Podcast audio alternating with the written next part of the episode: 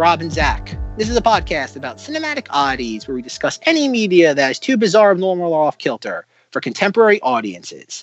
Occasionally, these projects gel, most times they crash hard into the realm of obscurity. Join us as we delve into the cult classic swamp. I'm Zach. And I'm Rob. And this week on Cinemodities, we are going back to the real world, the normal world, I guess is a good way to put it. We are done with sketch comedy. The whole Fort month is complete finally uh, with our, our real commercials thrown in there. I love the way that that ended up. I do want to say that uh, before I watched the uh, the movie we're discussing today, I did go back and watch a little bit of Mr. Show with Bob and David, some of the episodes we didn't discuss to to kind of ease me out of it. I'm a little sad we're not talking about sketch comedy anymore. I know Zach is ecstatic about it, and since I had control over the last two months, Zach got to pick this next series, and of course Monstober when that comes around in in Monstober. So I'm going to throw it over to him.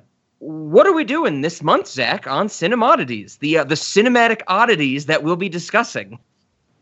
Folks, the Fort month is over. May we never speak of the Fort month ever again. Okay, okay. It's it's it's it's going in the archives. oh yeah, it's going in the vault.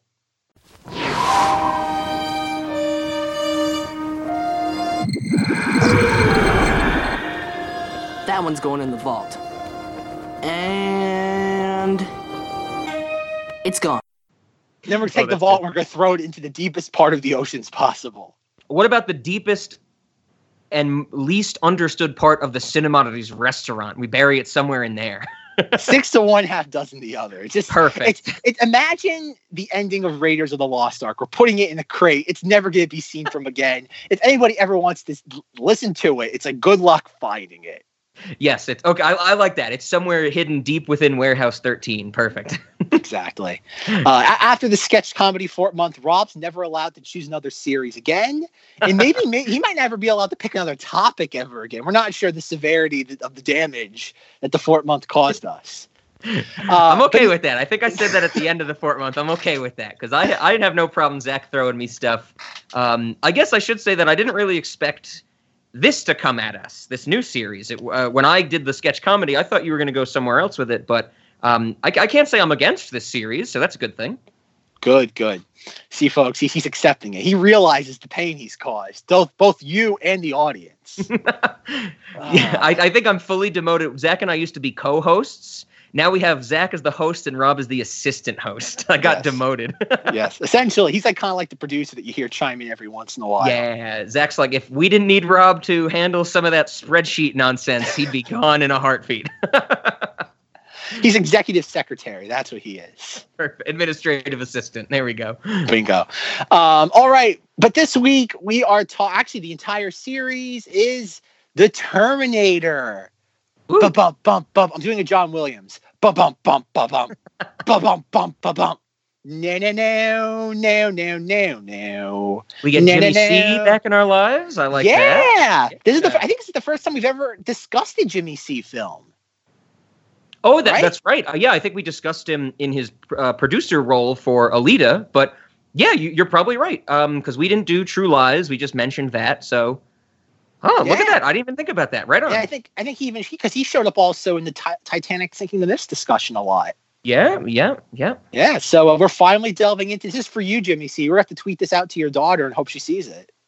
Yes, perfect. but no, Terminator. We're doing this series because come November, Terminator Dark Fate is coming out. Yes. I would have loved to have had this kind of like tie in where we do bing bang boom every film in the series, and the series concludes with us seeing the film in theaters. Except that, like I said, it comes out I think the first Friday of November, which mean that if we did follow that template, it would conflict with Monstober.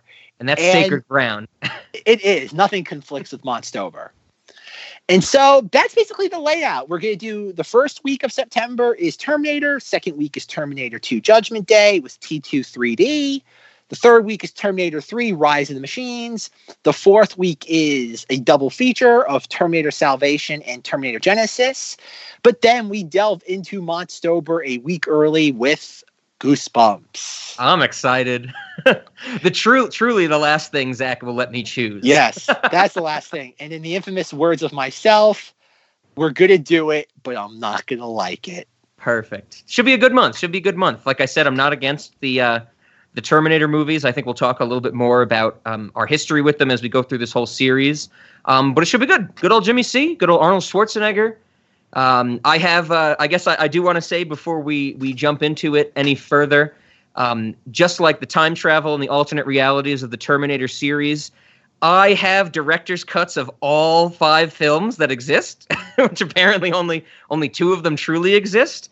Um, I think they are technically mislabeled, but like literally everything I found says director's cut. And as Zach informed me, there are not director's cuts of some of them, like the first one that we're going to be discussing today, right? Yes, Rob found director's cuts for movies that don't have them, which I find absolutely fascinating. yeah. yeah. So for for this one, the Terminator, um, I, I, I definitely looked into it. You know, I think it's it's the exact same as the the non director's cut. For whatever reason, when I got it, somebody labeled it with DC, which to me means director's cut. Maybe somebody thought the Terminator was in the DC universe, and that's why they put it. I don't know.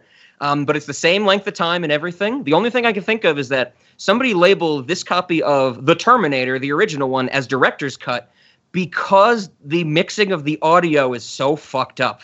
Like, I got a really good like video quality copy, but man, like action scenes, I had to crank the volume down to the 30s, and then every time people were talking, I had to crank it all the way up to the 90s. But I think I heard everything. It wasn't as bad as like Meet Joe Black or anything like that.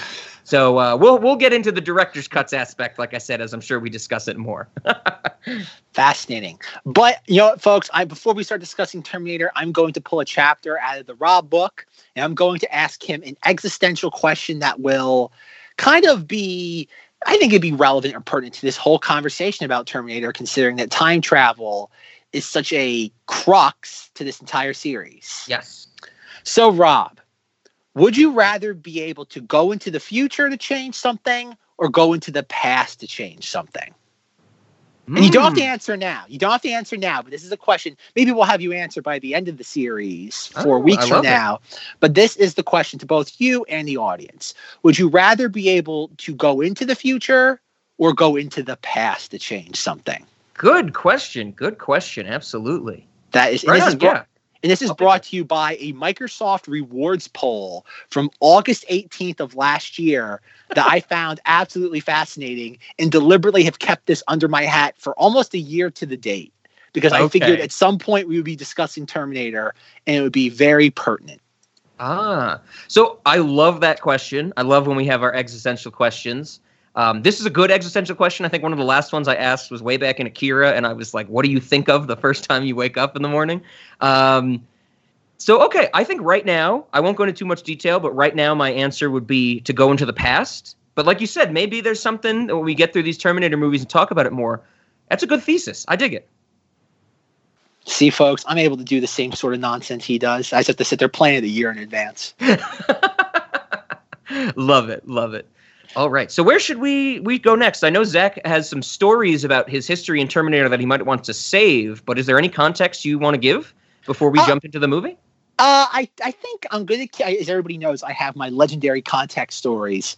And folks, this is might be one of the longest, but I'm going to save it for the Terminator 2 discussion because the first Terminator thing I ever saw was neither it was not any of the movies. It was Terminator 2 3D at Universal Studios Orlando. Okay. And unfortunately, we cannot begin the Terminator series with the theme park ride, considering how much it ties into the second film. But with that being said, that's going to be kind of our jumping off point. Was that I did not, I actually saw that first. I saw Terminator 2 next. And actually, this film was the third film I saw in the entire franchise. And Terminator okay. 3 was not out yet by, by when all this was happening. Gotcha, gotcha. I think but I'm yeah. actually in the I'm in a similar boat. Uh, I never saw the 3D version that Zach is talking about. Uh, that'll be good for, for me to get some experience with. But I I definitely you know saw the sequel T2 first before the Terminator, and I've also seen it way more than I've seen the original Terminator. Like it's been a really long time since I've seen any of the Terminator movies. But when I was growing up, you know, I think we mentioned in our uh, Total Recall episode. And basically, our parents were the ones who kind of got us into Arnold Schwarzenegger. And my dad loves the second movie, Judgment Day. And I watched that a bunch. Like I remember seeing that on like TNT way back in the day, like catching just bits and pieces of it all the time. I think I've only seen the original maybe one or two times, and it was it was really great to kind of see it again. So I'm glad we started here.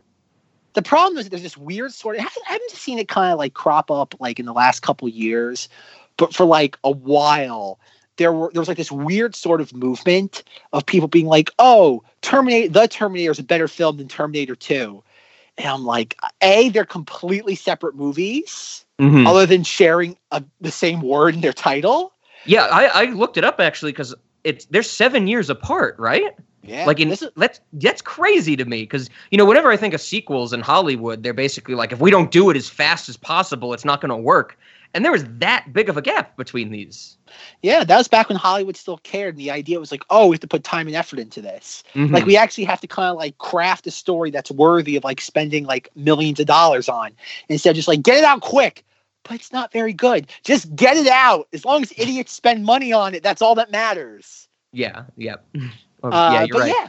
Yeah, that's kind of like that's the weird thing though. But no, I'm glad to see because I think I again they're two very different films.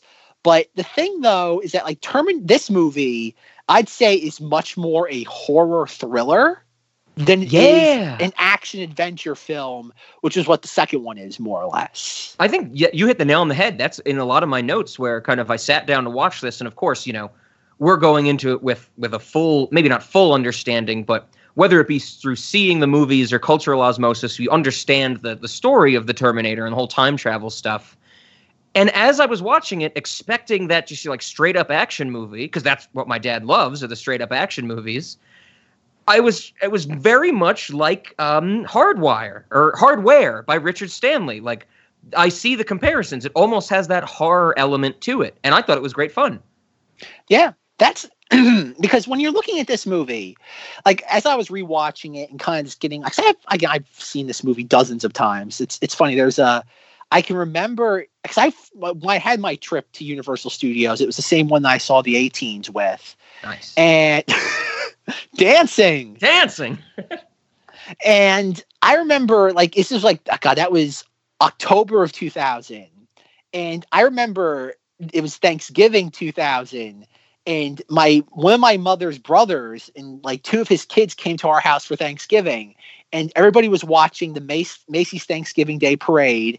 And when we lived in Florida, we had a quote unquote big TV, as we call it, like one of those like big like projection set TVs. Oh, sure. And it was around like 11 a.m. And I can still remember this to this day. I got bored and I said, I want to watch The Terminator. And I proceeded to put it on, and my dad yelled at me saying, You can't just put The Terminator on during Thanksgiving. and, I, and, to this day, I can still hear that in my head almost 19 years later. Right on. The idea of getting bored watching the Macy's Thanksgiving Day Parade at eight years old and saying, I'm going to put the Terminator on. that it. just that just tells you the child I was, folks. Yeah, I that, think I think we're getting a good insight because it's like you know when we started this whole podcast and we still talk about it a little bit, but it was the whole thing. It's like Rob, in his, you know, after college years, he does this whole late night movie thing where he just captures people and basically forces them to watch things. But it's always that late at night aspect. But what you're telling me now, Zach, is when you were like eight years old, you had a captive audience for Thanksgiving with your whole family, and you were like, Terminator time. Essentially. so I, I think I think that's why Zach and I blend so well when we discuss some of this stuff. Sure, we think each other, the other one is a madman, but I think it's just because we come from uh, different perspectives. One from the day, one from the night. oh yes. See, folks, right the, pro- the, most primitive of a Cinemodities presentation is uh, Thanksgiving morning. as weird as that may sound, and somehow it doesn't involve Thanksgiving. Yeah. Uh, but no, so that's kind of like that was like how I always viewed this movie. I never saw this movie at the time. I of 19 years of being exposed to it mm-hmm. as like a horror thriller film, it was always Arnold Schwarzenegger, the like, oh god, the goodest of the good guys, almost like my version of like what John Wayne was for people back during like the sure. 50s, 60s, and 70s. Mm-hmm. That's how, and to this day, like Schwarzenegger's insane, and I love him to death, but like he'll always be that like like hero. I've always said before, Schwarzenegger is like my surrogate father figure Yeah, because he really is this larger than life persona.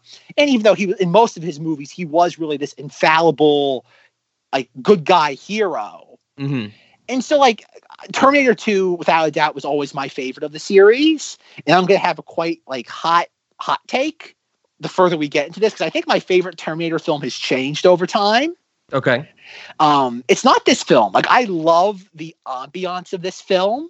I just love like I really. It's funny, and we'll get into this with especially Terminator Salvation and Genisys.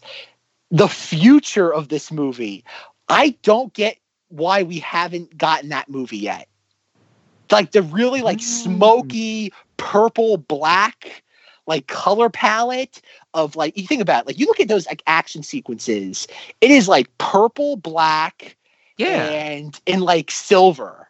That's it. Like that's like, and I just love that. Like that's the thing that really kind of drew me in this movie is that like, yes, the stuff with them like in 1984 fighting, I've seen that all, but not that I've seen it. I've seen it numerous times, but it's like that part. Not that it felt stale, but it's Mhm. like, oh, like RoboCop has that aesthetic. Yeah. like yeah. kind of like that grimy, just like of the moment, like action movie. Mhm. Yeah, it feels like those like future sequences. I think it's what 2029 is what the, the future is in this movie. Yeah, I think so. That's the parts of this movie. Those are the parts of the movie that really kind of like exploded to me because it's like wow, like and especially that he did this with such a from what I've read a low budget that you you got this really really immersive future that feels like it's a war that's been going on for years.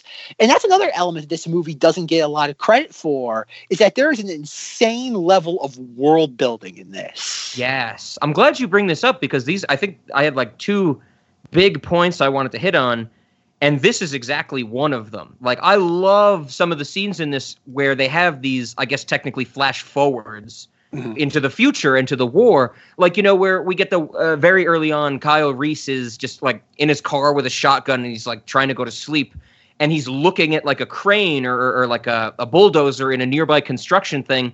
And it just like almost seamlessly blends into his PTSD flash forward of him fighting in the war and like losing people. And I was like wow this is this is great this is just fun to watch I, I'm with you absolutely Yeah, because like even you get some of that in the very beginning because you get like the the the hunter ki- the flying hunter killer flies over. Yeah, You get the, and you get the text on the screen, which I I love expository text. I love maybe that's the Star Wars part of my brain. sure But like I love that like it's like it's like the year 2029. It's like from the from the ashes of, of the so and so. I'm Mhm. like, oh, I'm like you're like even though like I, I always subscribe to the notion show don't tell. But the fact is like you're introducing this movie and you have this really like the most dystopian of dystopian futures. Like people like the Hunger Games is a dystopian future. And I'm like, yeah. But like it's not the world gone to hell. Like Yeah. it's not even like a lot of people look at Mad Max as like, oh, the world at its absolute worst. Like in Well, a it's just like, different. It's different forms of civilization. Whereas the Terminator future is there is no civilization because the machines want to stop it. Yeah, absolutely. basically all hell is broken loose, and nothing short of a miracle will save mankind. hmm And you do get like bits and pieces of dialogue. Like, that's the thing too is that, like it, there is a lot of Jimmy C in this, where he puts a lot of like dialogue into it. And like in this one, it's a little bit more like excusable because he didn't have the money. Yeah. Uh, but like you, I know like one of the biggest scenes. It took me like as a kid, a lot of that went over my head because like when Kyle Reese is being interrogated and he's just like. He's just spouting so much dialogue you kind of lose track of it all. Yeah. It- He says it- a lot in there. It's dense. It's a dense like dump of exposition. So, you're a soldier. Fighting for whom?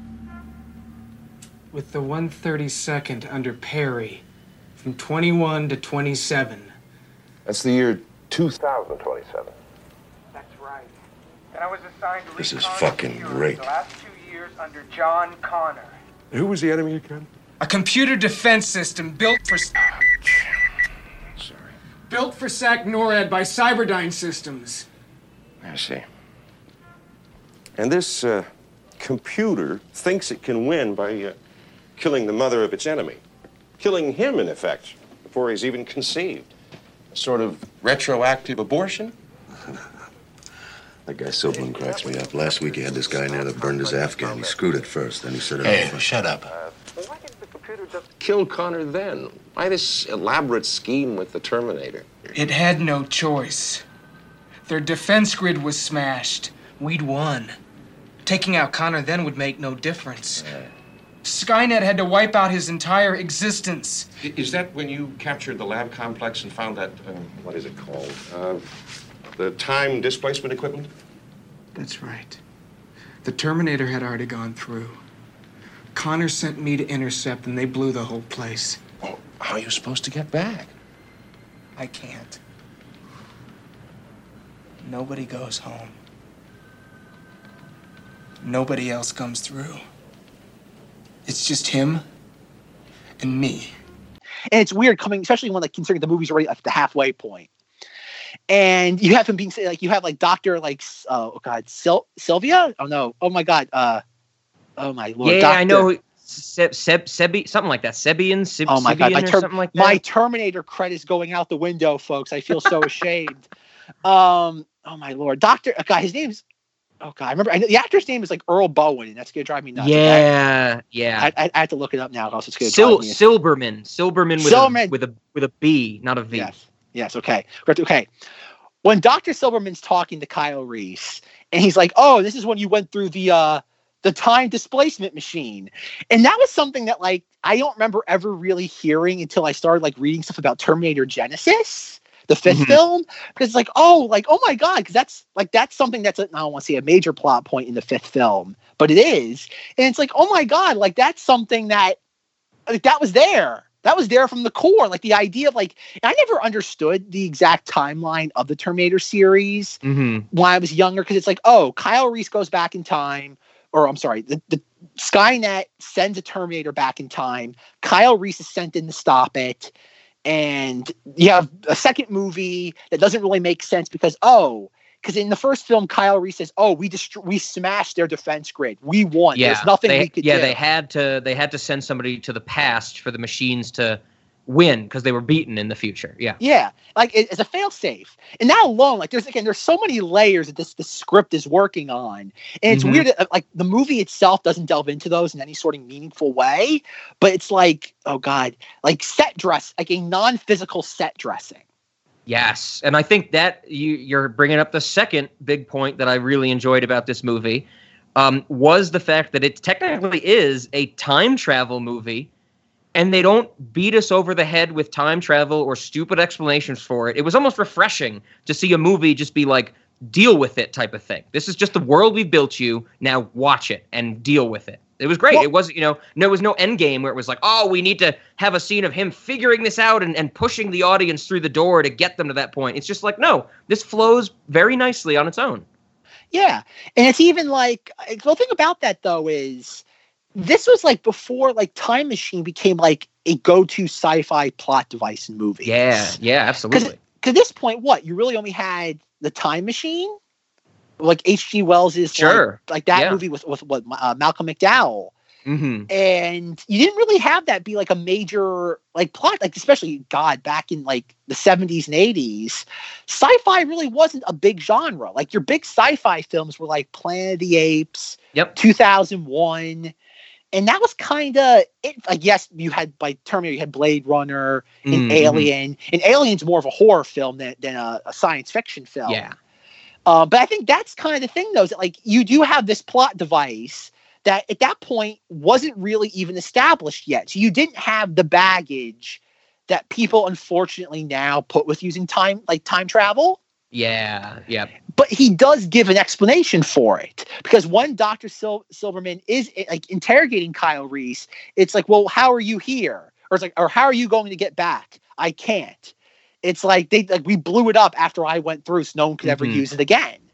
Which Yep. again, it it doesn't really explain Terminator 2 in any meaningful way. Yeah. Uh, but it's like it's funny. Nobody questions that. It's like Terminator 2 is a great movie, but it doesn't make sense. Doesn't matter because everything else is perfect about it. We're gonna leave it alone.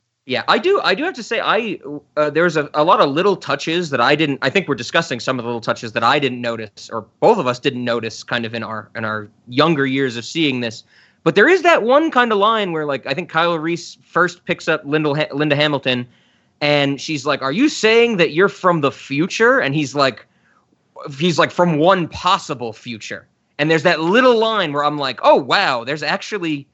Like, like you know, like we said with Skynet, a failsafe. It's like the the script's failsafe that they can explain anything away because you know it's like it, I think that's another thing that I really enjoyed. They didn't get bogged down into the details of time travel, but this is one of the earliest movies that it takes uh, advantage of the grandfather paradox. You know, like John Connor doesn't exist unless Kyle Reese goes back in time and, and helps father him, type of thing.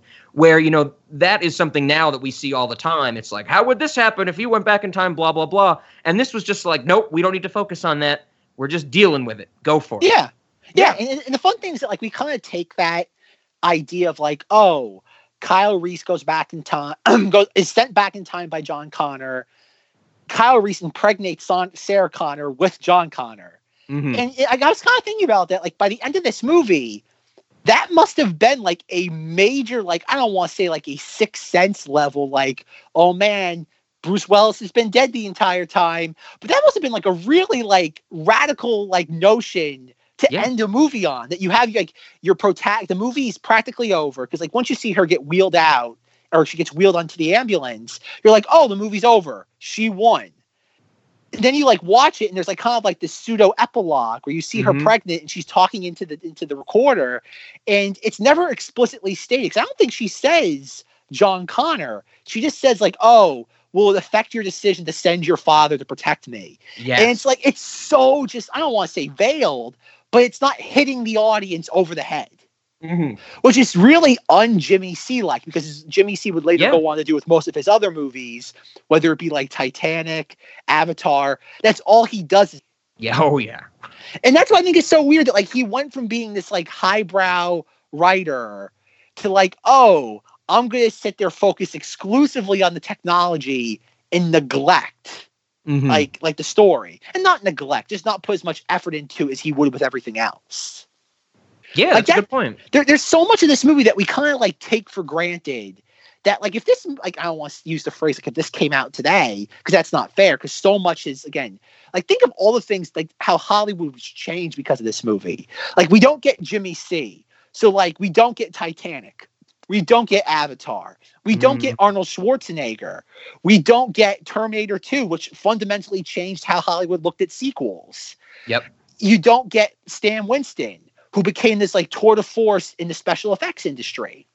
Yeah. And there, there's so much. Yes, poor. I have all these people. Like Michael Biehn got the short end of the stick because he kind of, not that his career fizzled, but like he kind of has this and Aliens, hmm and that's it. Yeah. Yeah. Like yeah, I had to. I had to look him up and be like, where do I know this person from other than this movie? well, let me rephrase that. He has Terminator, Aliens, and Clock Stoppers. Oh, he was. Oh man, And Clock Stoppers. I haven't seen Clock Stoppers in forever. Is he gonna? Is Michael Biehn's coming back for the sixth Terminator? Right? I think I heard No, read that. I don't think no, so. No, he's not. Oh, okay. Just Linda think so. Hamilton. Okay. Uh, uh, and Edward Furlong. oh, gotcha. Gotcha. Yes, Edward Furlong. No, no Michael Biehn, unfortunately. Okay. That, yeah, I I'm saw probably this- thinking of Furlong. Yeah, poor Mike Zasky, but I saw an article about Michael Biehn, I think from like the Hollywood Reporter a couple months ago, where he said something like, Oh, like I didn't want to have a big like, like movie star career.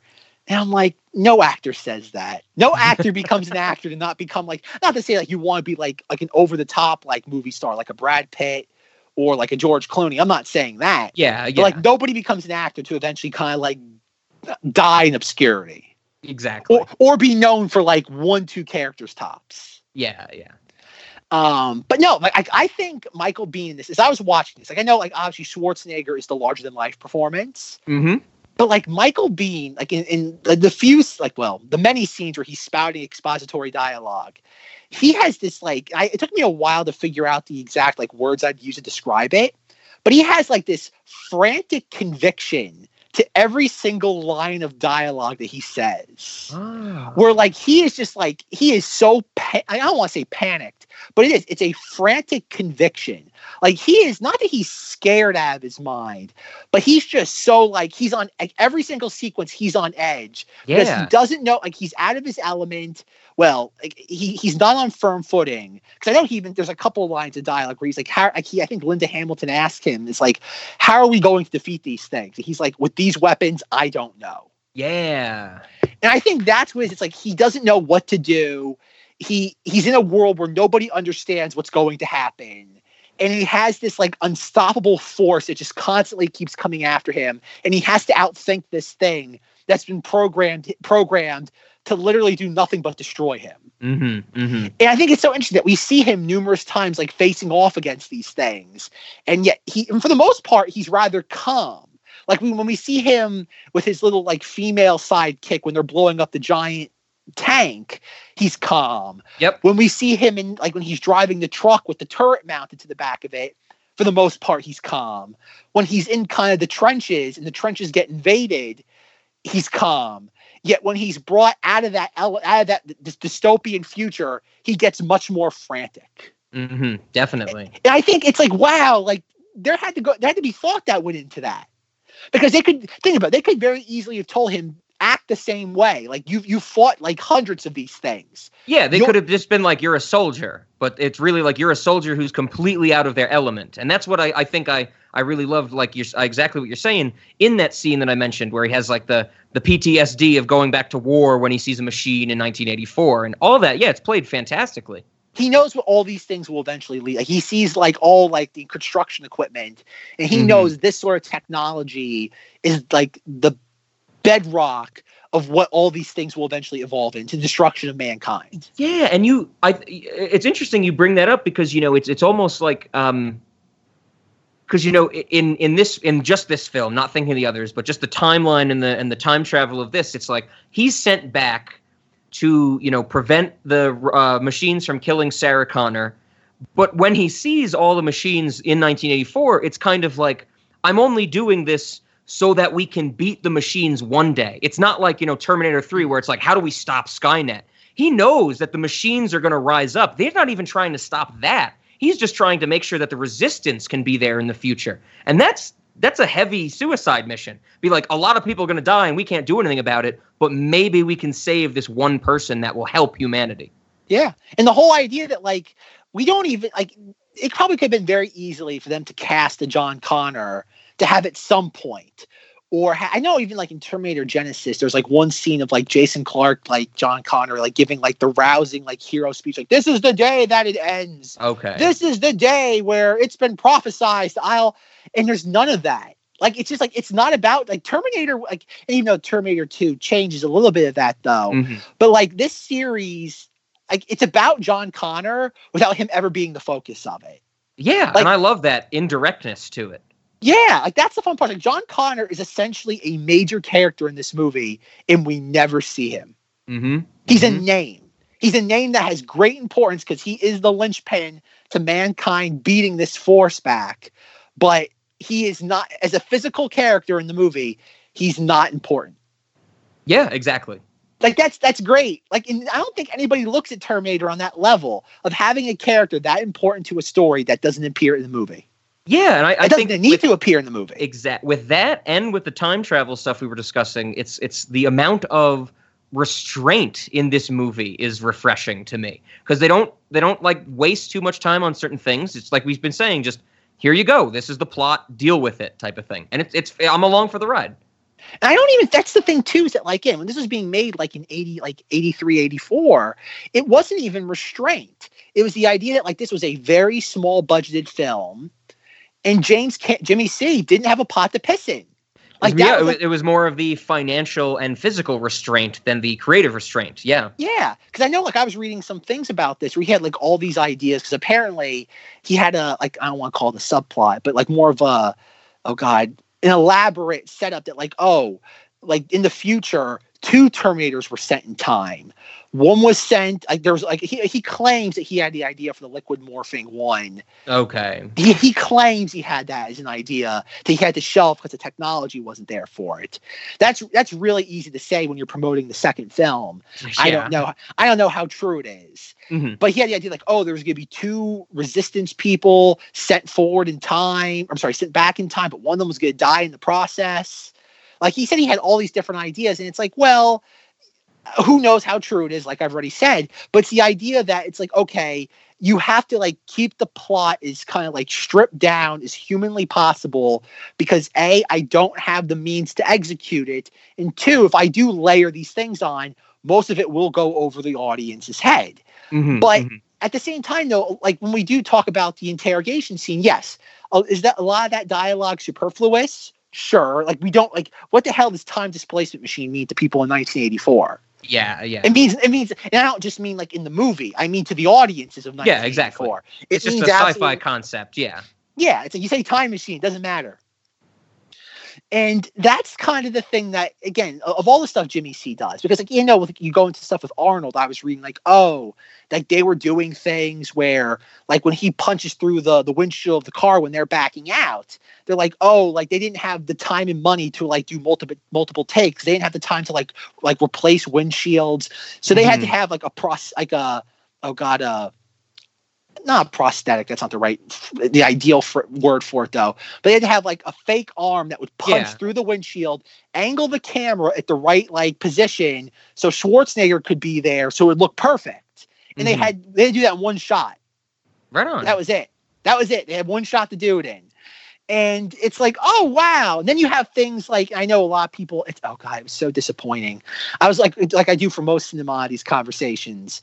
I went and, like looked at like what youtube was saying about this and other Yeah. things. And even though there's like no shortage like unlike wonder shows in there's no shortage of terminator analysis like analysis out there.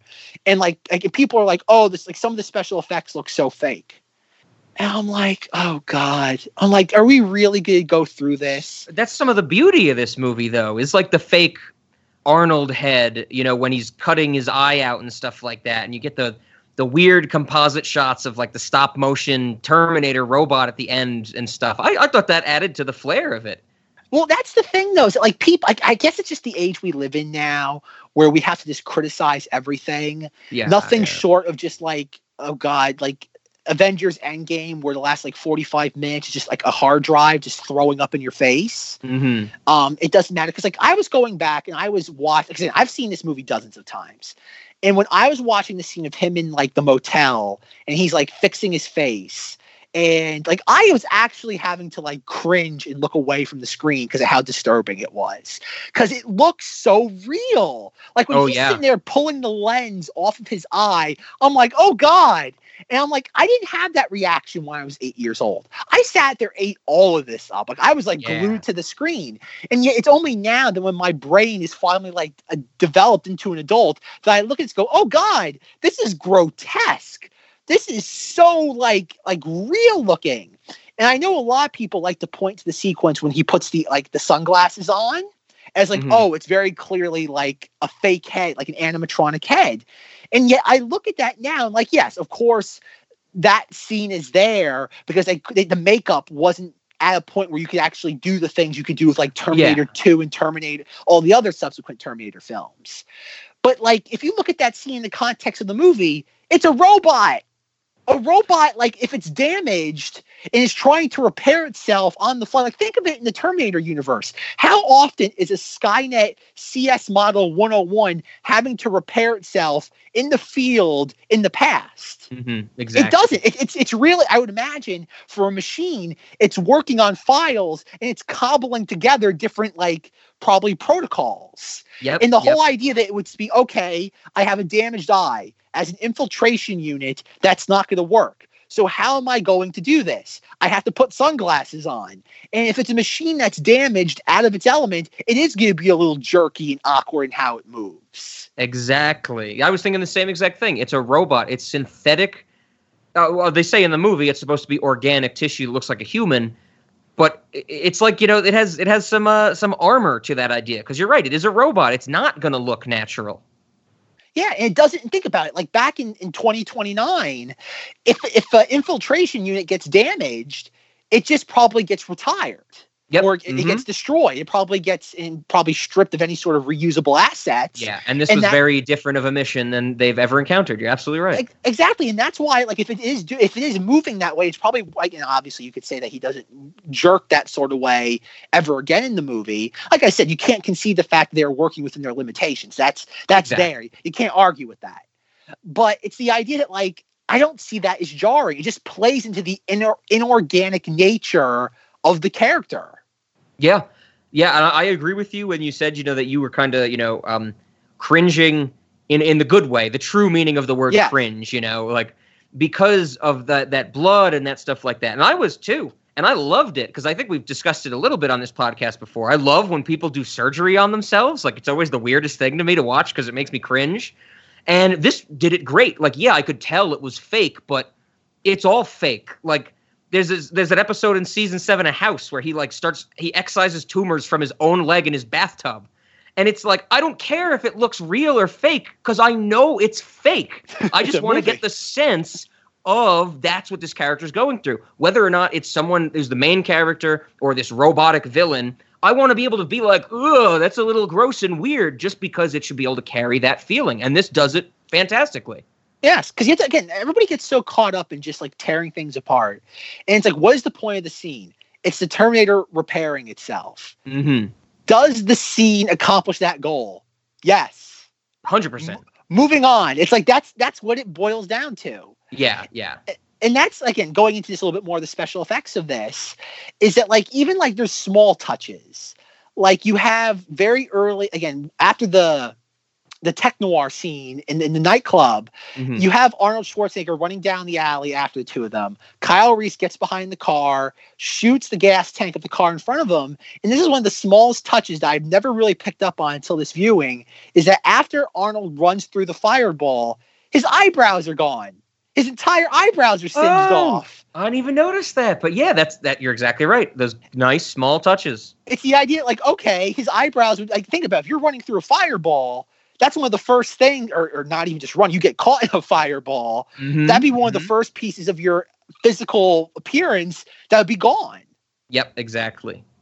And that's why you don't again, that's again, and yet people will attack the motel repair scene and won't even reference that. Being like, oh, that's how far ahead they were thinking.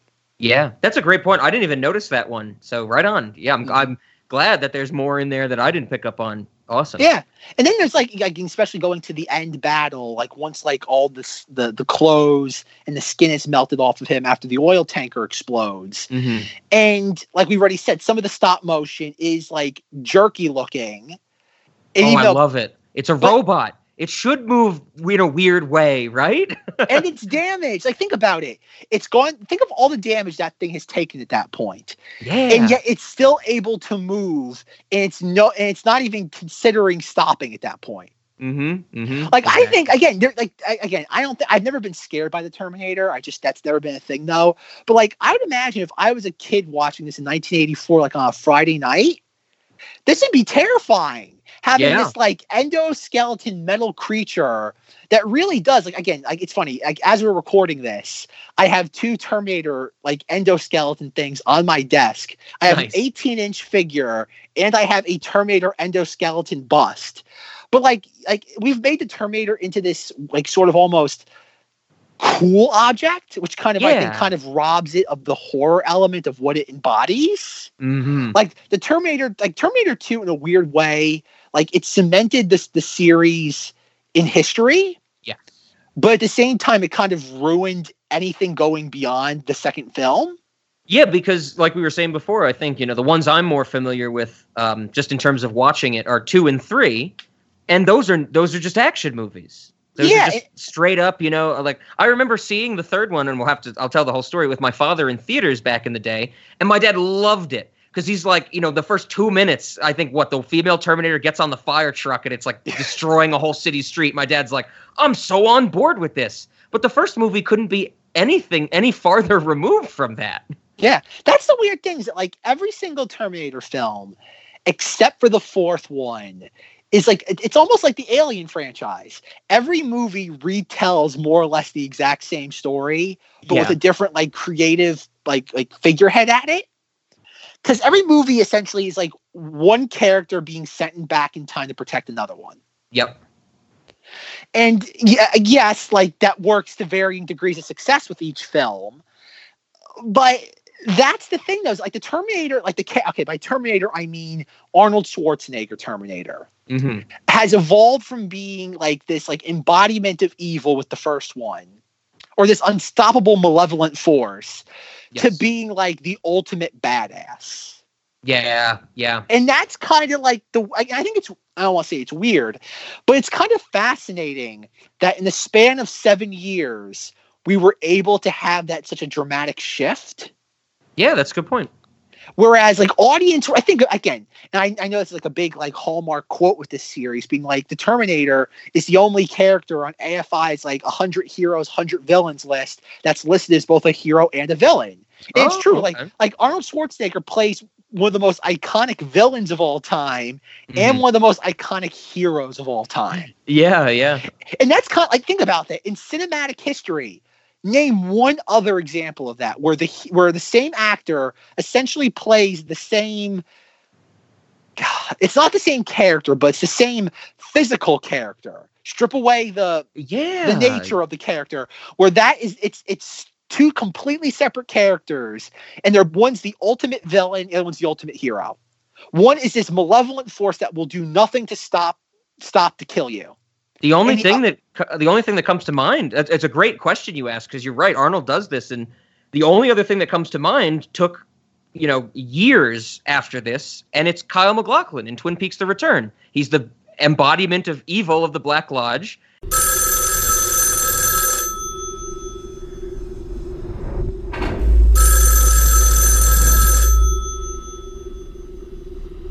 Who is Judy? Who is Judy?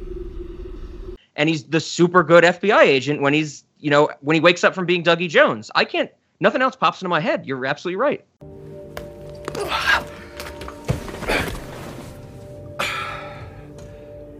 You are awake. 100%. Finally. And I think that's and that's another again. Well, there's a lot of overarching questions to talk about when it comes to the Terminator series. Mm-hmm. Um, but no, like this is and considering that this is the only film where we do get that the Terminator as an Arnold being the villain, so that's gonna be a hallmark of this discussion. But yeah, though it's it's just I find that fascinating because it's like I, I was thinking about that while watching this. I'm like I have two ter- again I have more Terminator action figures than I know what to do with, Mm-hmm. and it's like but the endoskeleton for the most part is a villain. Like there's Yep. never a Terminator film in the entire series where a Terminator completely stripped of its skin is a good guy. Exactly. And yet we anytime we see the endoskeleton, we think of badass. Yeah, we're like, We oh, that's cool. You know, that's not scary. That's something that you know is almost like, like you said, you have a bust on your your desk or your table or whatever. Because it's like, man, it's like this is like you don't think of it as a killing machine. You think of it as this icon of of badassery and toughness. And yeah, you're right. That's a great point. And that's something that's completely has been lost over time. Yeah, yeah, And that's I think that's so funny. Is I- again, it's just fascinating is, as a yeah. concept. definitely. And a lot of that, and it's funny because like you can't attribute any of the endoskeleton to Arnold Mhm, because it's that's mhm. not it's not him in the slightest. Like yes, Yep. it's this in the first film it's the same character, but at that point though it's almost like it's the, the, the devil has shrouded his his disguise. Yeah, his final like- form. Yep. Hmm And again, going back to the discussion about the special effects, is like especially like when you see, I, I can still remember the first time I ever watched this film, and I, I think I had to have seen it with my father. And I remember like when Kyle Reese and Sarah Connor are embracing, and like you see them, and, and the shot is framed perfectly because you know something's going to happen. hmm And I can still remember him being like, just wait, just wait. It's like he's not done yet. And my father was great at ruining things like that for me for me when I was a kid. It was more about him kind of like being one step ahead of the curve than it was about me like watching the film unfold by itself. mhm. But it is like when the Terminator rises from like the the oh god, it's not just smoldering the, the flames. Like that is a like a spooky thing, and you have like we'll probably play the clip of it here. You have that musical sting too of blank blank. yeah. We did it, Kyle. We got it.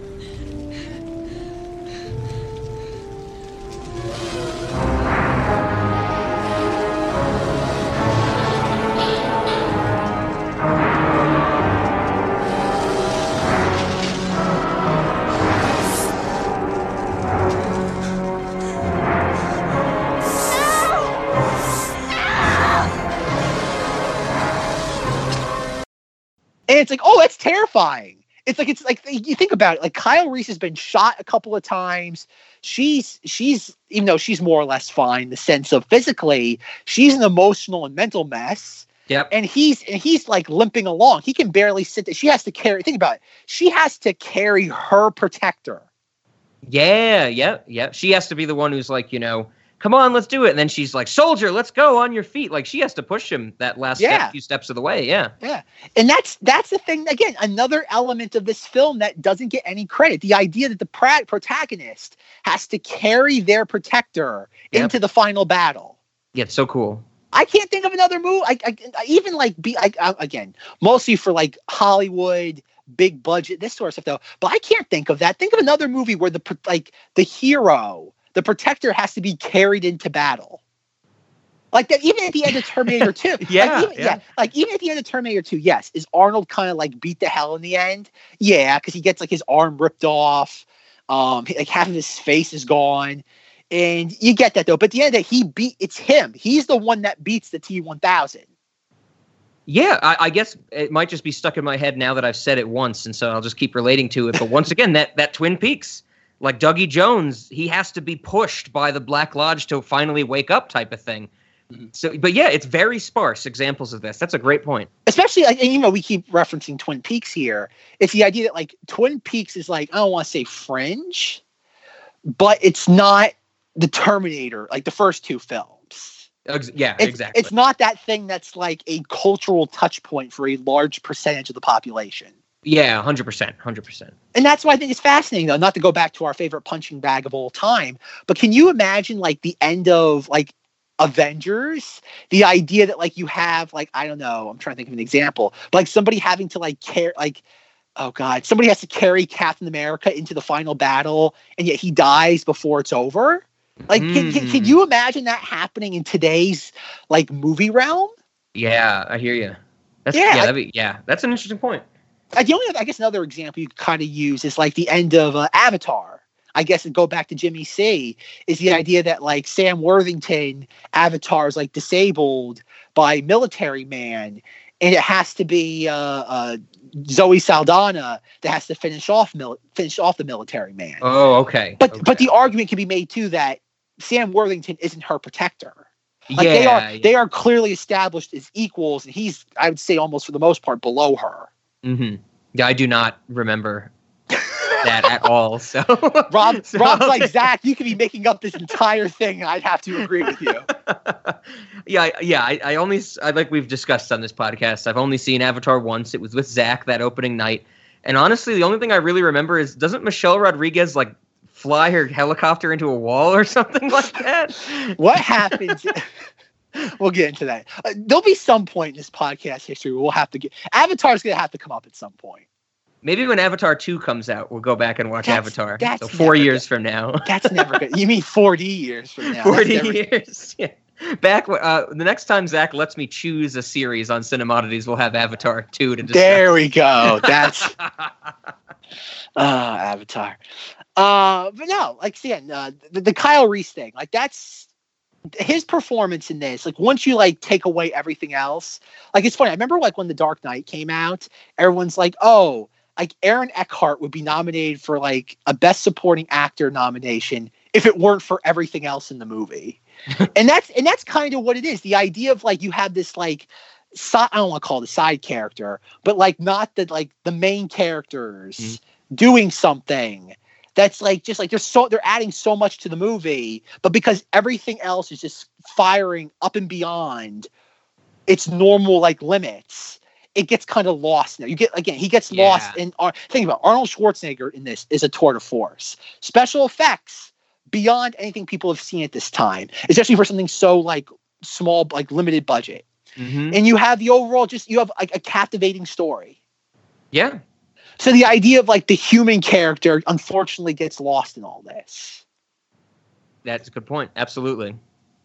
But um yeah, so I guess we should delve into more Arnold, right? Yeah, I. we also have to talk about O.J. Simpson too, right? Yeah, of course we have to talk about OJ Simpson. there was this one scene that I was watching it uh, last night when I was watching this movie. I was like, dying laughing because there's that one scene when Kyle Reese and um, uh, Linda Hamilton, Sarah Connor, like they first find each other and they're on the run. There's like a, a point where they pause, and Kyle Reese is like, he's still out there. This Terminator's coming for you. He can't be reasoned with. He can't be bargained with. All that stuff. And I think somebody out there should make like a fan edit of that scene of Kyle Reese in his very panicked and frantic talking. You know, it's like you can't reason with him. And then in in like the interplay of that, it, it is it will cut to scenes of OJ's white Bronco slow speed chase. Uh, for some reason, I thought that would be so funny. Where it's just like you know he can't be reasoned with. He will never stop coming at you. And then they do that overhead shot of like the, the Bronco with like the twenty police cars behind it. I just thought that was so funny to some reason. But Listen and understand that Terminator is out there. It can't be bargained with, it can't be reasoned with. It doesn't feel pity or remorse or fear, and it absolutely will not stop. Ever. Until you are dead. this was a story, of course, Zach was the first one to, t- to tell me about. But isn't the long and sh- or the short of it basically? James Cameron said nobody would believe O.J. Simpson is a killer, so he didn't get cast as the Terminator. Well, that's the okay. I looked into this story a little bit more because this is Good. one of those like things that shows up like on like like Rob says bar Yeah. trivia. This, It's this like is a Hollywood lore, yeah. Yeah. What it was on the DVD I have, they have two like featurettes behind the scenes things. And originally James Cameron wanted Lance Henriksen as Okay. the Terminator. And he eventually decided against it because he thought Lance was a little too like lanky and small. hmm And then it's Gale Anne Hurd, the producer, who I don't, I think Jimmy C was. mm, I don't know. If, I don't think he was married to her yet because that's one of his like fifth, like five or six like brides he's had Okay. over time. and she's like, "Oh, at one point we considered people like O.J. Simpson." Oh, I. I and I think that's where I think she was interviewed sometime like in the like late 80s early 90s i think it was like in conjunction with the release of terminator 2 she was interviewed about terminator 2 she's like oh like we were thinking of somebody like oj simpson and then like years later after the oj trial after the whole like nicole simpson thing yeah.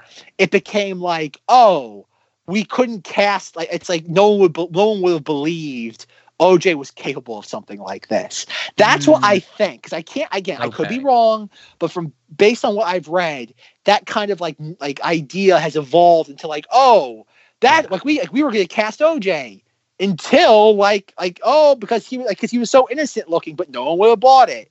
Hmm and I don't think it was that. I think he maybe was on like, like people were like, oh, like O.J. Simpson wants to get into movies. He was on a But- short list or something like that. I don't know because I'm trying to think Okay. like what was O.J. doing like in '83? Yeah, like that's what I mean. though. Like, I don't. I don't. I, I can't imagine like like based on what we know about OJ now that this is something he would have been like like into. Like that's the weird thing. Like that's one. It's one of those weird like Hollywood like you said lore legends. Mhm. but I think it kind of stems from a place of like, oh, somebody said something like, I don't know, I don't know how he, I don't know how popular he even was at that point, like in, in Hollywood circles, Yeah, exactly. that he would have been something like that. Because OJ really didn't become kind of like, I don't think he really was that sort of like, oh God, like I don't want to say Hollywood, but kind of like, like Los Angeles, Bel Air, kind of like bougie person. yeah. Until like later, I don't think he was that in the early '80s. I yeah, that's what I uh, would agree. You know, I never really saw him that way. Um, it was like he was famous for the football, and then what? He was in Roots and the Naked Gun movies. That's where I know him from. Yeah, I don't know. Maybe maybe he was someone they genuinely looked at. Hmm. could be, but but yeah, that's that's exactly what I was looking for because this you know the one liner of this story is something I've always heard ever since Zach told me about it way back in the day, and it's one of those things where it's like is the is the little quip better than the actual tale, and that probably is the case for most of the Hollywood lore that we discuss. Yeah, unfortunately. yeah, if you can boil it down to one sentence, you know, that no one would believe OJ would kill somebody and then be like, oh, what do we know now? That type of thing, you know, it just, it rolls off the tongue. So, okay. Oh boy. Um, but yeah, no, Schwarzenegger in this is like again, he's great. He's he's doing, again, he's cementing his shtick Mhm, that unfortunately he'll never be able to break out of for the most part. Yep. And it's it's funny because like I know like obviously and, and it's weird that like nowadays you don't see people quote this anymore. And I guess it's also weird too in that like people don't quote movie lines anymore. Mhm. Is Rob probably can remember like again when we were in high school it was starting to like die out. But even prior to that, like there'd be things like in movies or on TV. Like one of my favorite examples is like when Friends was like on like the air airing new episodes, people would go around being like, "Well, how you doing?" Like like Oh, Joey yeah. Matt LeBlanc would Yeah. do. And yet you don't have that anymore at all. People like people like will quote movies, but like it's such like a specific thing tied to like their identity. Mm-hmm. Mm-hmm. Like if you're a movie person like Rob and I, like you'll be spouting like like movie clips all the time. But like you won't have that sort of like ubiquitous nature of movie quotes to people outside of that. Exactly. Yeah. Like, yeah. I think that's- I think I said it maybe recently on on uh, this podcast or maybe Knights of Vader, but it's like I hate when people like I will I will quote a movie and just as Zach said, it'll be from a very specific instance of a movie. Like um I think my my favorite one today is the the Leonardo DiCaprio yelling at the Manson family at the end of Once Upon a Time in Hollywood. if you want to smoke weed on a dark road, fix your fucking muffler. Like I quote that all the time because I love that line.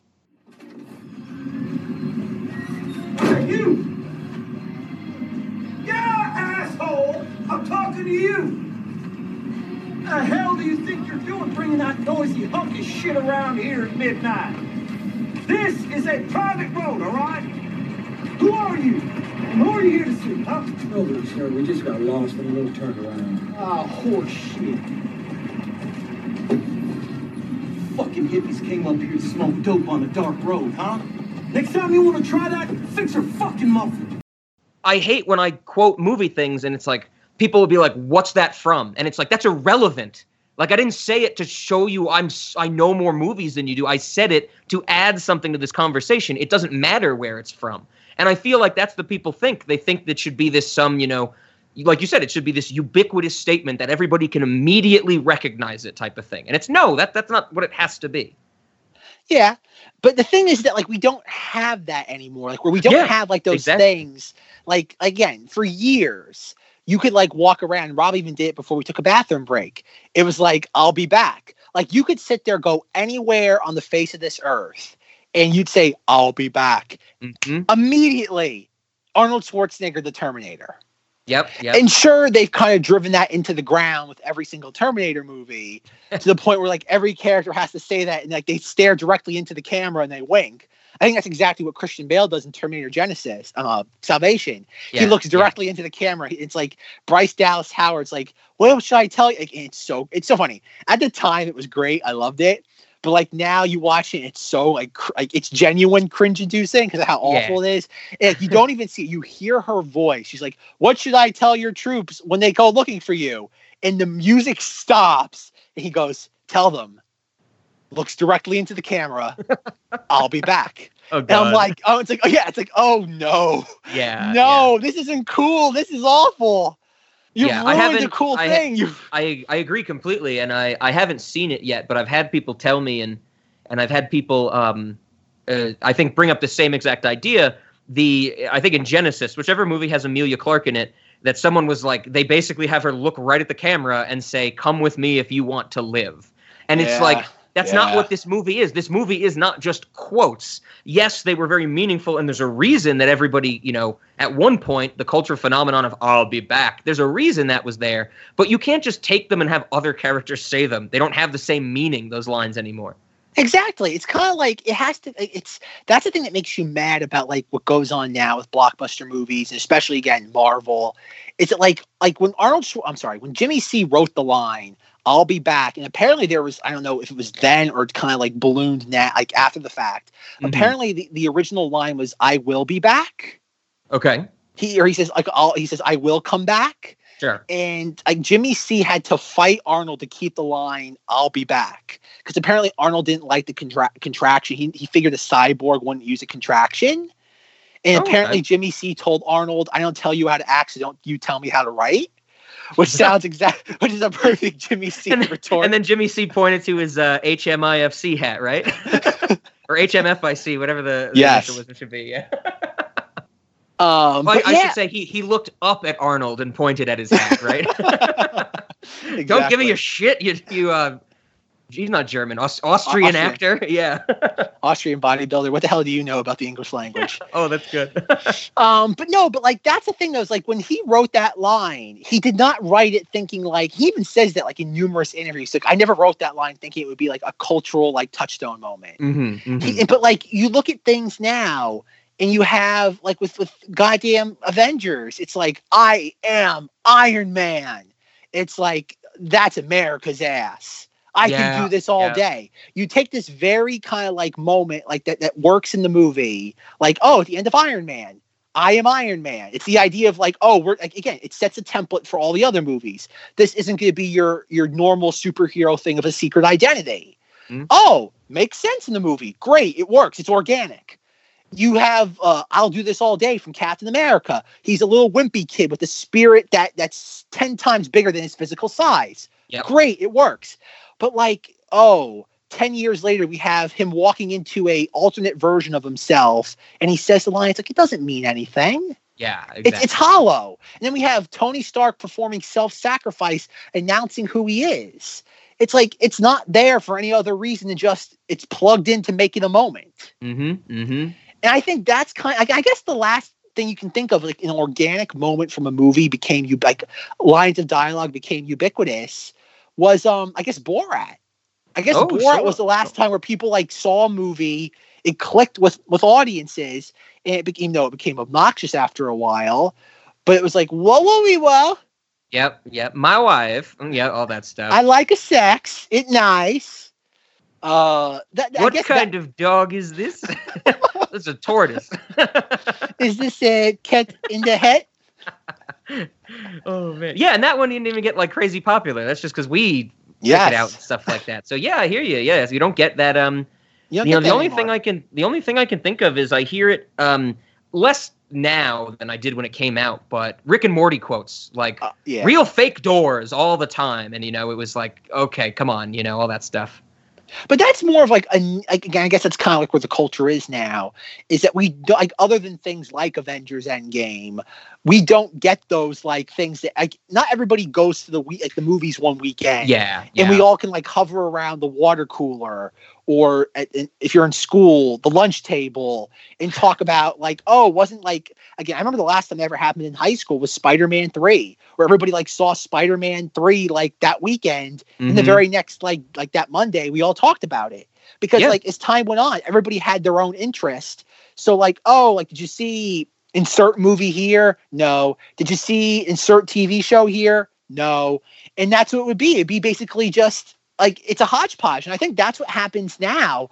Where like I it was just like the other day, I just discovered the Vine meme of it's Wednesday, my dudes. Oh, okay. I just discovered what that was. Like I've seen that on the internet for years. Yeah. And I finally just discovered that was a Vine meme, apparently, from like five years ago. Yeah, that uh, yeah, that I wouldn't have known absolutely. But I, I think that's that's what we're getting at. Where now today it's, you know, It's we're talking to it's it is impossible because we I think we said it a bunch on here. You know, today everything needs to be bite sized. Like you know, you need that you know eleven minute episode or something. You need that that one image of a meme.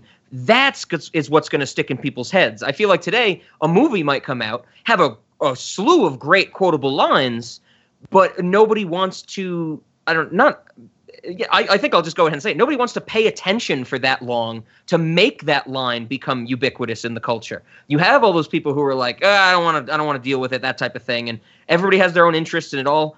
It's like almost the meme creators are the ones that guide what line becomes popular Yeah. and it's it's almost like that shouldn't happen. It would be better if you know an actual majority got this rather than you know this some memes like find their way into front pages of places and gain popularity just because they were posted at the right time of the day when the the site had enough traffic and things like that. Yeah. And I think there also is a level of like, oh God, like subliminal authenticity. Mhm. That's like that was like present in things like I'll be back and Yeah. Whoa Whoa Wee Wow. Whereas like like when Sacha Baron Cohen was writing Borat, I don't think he was writing that being like, oh man, I can't wait for people to be screaming this for the next three months. And when- Yeah. And when Jimmy C wrote I'll Be Back, He definitely wasn't thinking that. Yet, yeah. The I- great lines of history don't get written to be great lines. They become great lines because of how people react to them. it's how they resonate. And Mhm. and yet, again, I am Iron Man. That was written explicitly as a like rallying cry. Exactly. That's the problem. Yep. Is that like it's this? Oh God, oh God, what would be the correct word for it? It'd be like there's just this kind of like I don't want to say veneer, but almost like a a fakeness to it. Yeah, we, we talked about that in our epi- in our episode as well. It's like that line could have been replaced by anything. It didn't matter. He could have said anything, and it would have been epic. Because it almost like it's a shame that that's what they decided on. Because I ima- I can imagine how the writers' meeting for that probably worked. It's like, okay, we need a moment that's gonna be super badass. What do we have him say? It's like, how about ooh ee ooh ah, ah bing bang wah wah bing bang? No, people will get mad at that because we're not taking it seriously. Well, how about this? No, no, that won't work because blah blah blah blah blah. And like, it's like I, I don't know. It almost would have been better if he was the one. I could not make this into an Avengers Endgame conversation, but like, there's so many other things you could have sat there plugged into that, even if it wasn't tying it back to the first movie. Just make it something that's appropriate for the moment. Like I know, like what was that movie? The big thing was I Am Inevitable. It's like it would have been made Mhm. better. Like after we hear him complain about that, be like, I don't know. It, mean, think about it. It's like wouldn't it have been great if we see Tony Stark and instead of saying I am Iron Man, he goes like in that great Robert Downey Jr. wit, my turn. And he sits there and he does like wouldn't that been a greater thing? Yeah, because yeah. and- and you keep it simple because you can't go around screaming. Like, like think about it. like Rob said, going to the bathroom. I'll be back. You can apply that at least probably a dozen times into your life, and Mhm. it doesn't feel like you're forcing it. Exactly. That's that's kind of the brilliance of it, though. It's kind of like whoa, whoa, wee, wow. You can walk into a room of people, whether you're at your local gym, you're going into like work one morning, you're just hanging out with some friends. Go whoa, whoa, wee, wow, guys, and it's like, oh, there goes Brad again. Like that's like again, it's the idea that you should make it so simple. Like, and if you do fix something like Avengers Endgame, imagine him saying "my turn." You can apply that to anything in your life. Mm-hmm. Mm-hmm. You're trying to build a birdhouse and it falls down. And then it's like after the fifth time, you just throw it on the ground, be like, my turn, and you throw it on the ground to have frustration.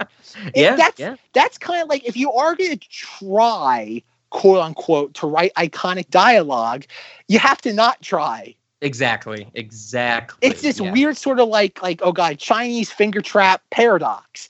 By forcing it, you're never going to make it work. It's only when you relax and ease into it that you eventually crack it. And uh, yeah, Yeah, I, I completely agree. Yeah, things things that are incredibly famous, whether it be you know monetarily or pop culturally, and of course sometimes they overlap. They aren't created to be that way.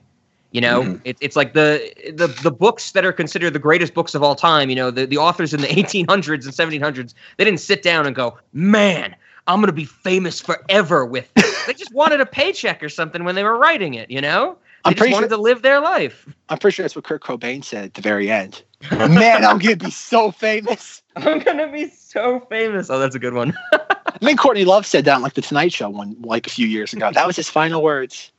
I can't wait to be so famous. I can't wait to be famous. Yeah. Uh, yeah, okay, but okay, enough complaining about how horrible the times we live in are. Um, yeah, we have to save that for this whole month, right? That'll come Terminator. Terminator Genisys is when that conversation will get even worse, where it's like, okay. does Hollywood not have a, a single ounce of like originality anymore?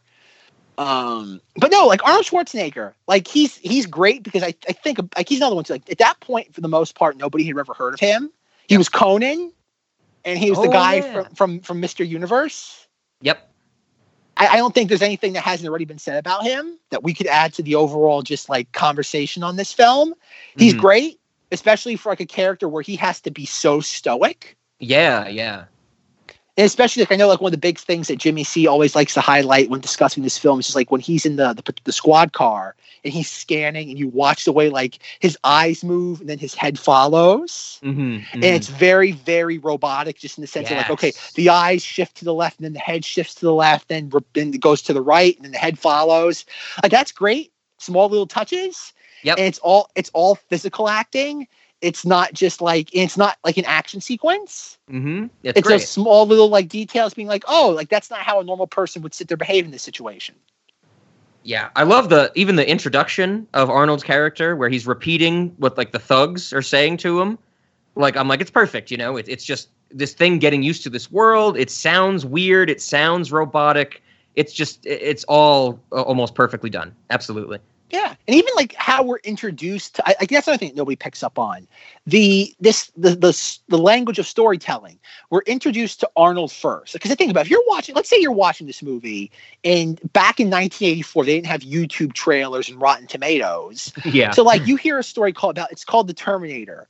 What is what happens? I don't even know what the tagline was back in '84. It's like so you're watching, you know, you're watching a science fiction film about robots. That's all you know. Mhm. And Yep. how the film begins, Arnold's sent back in time, and how he is sent back in time. He's he's we see him, and he's kneeling, and he stands up. Yeah, it just it's just he's there and he's on his mission. Yep. But it's how he's like how he comes he appears in the movie. This through this like the body language is that Mhm. he appear not just the body language, but how he's like staged and how it's choreographed. We see him. He's kneeling. It's very coordinated. And then you juxtapose that with Kyle Reese. Kyle Reese just clearly appears out of like thin air in full, like has like what, like a five foot drop onto like concrete asphalt. Yep. Mm-hmm. It's the idea that one is very specifically being inserted into this world and the other is being thrown into it. Yeah, they just force. fall into it exactly. And think about it, Arnold walks in.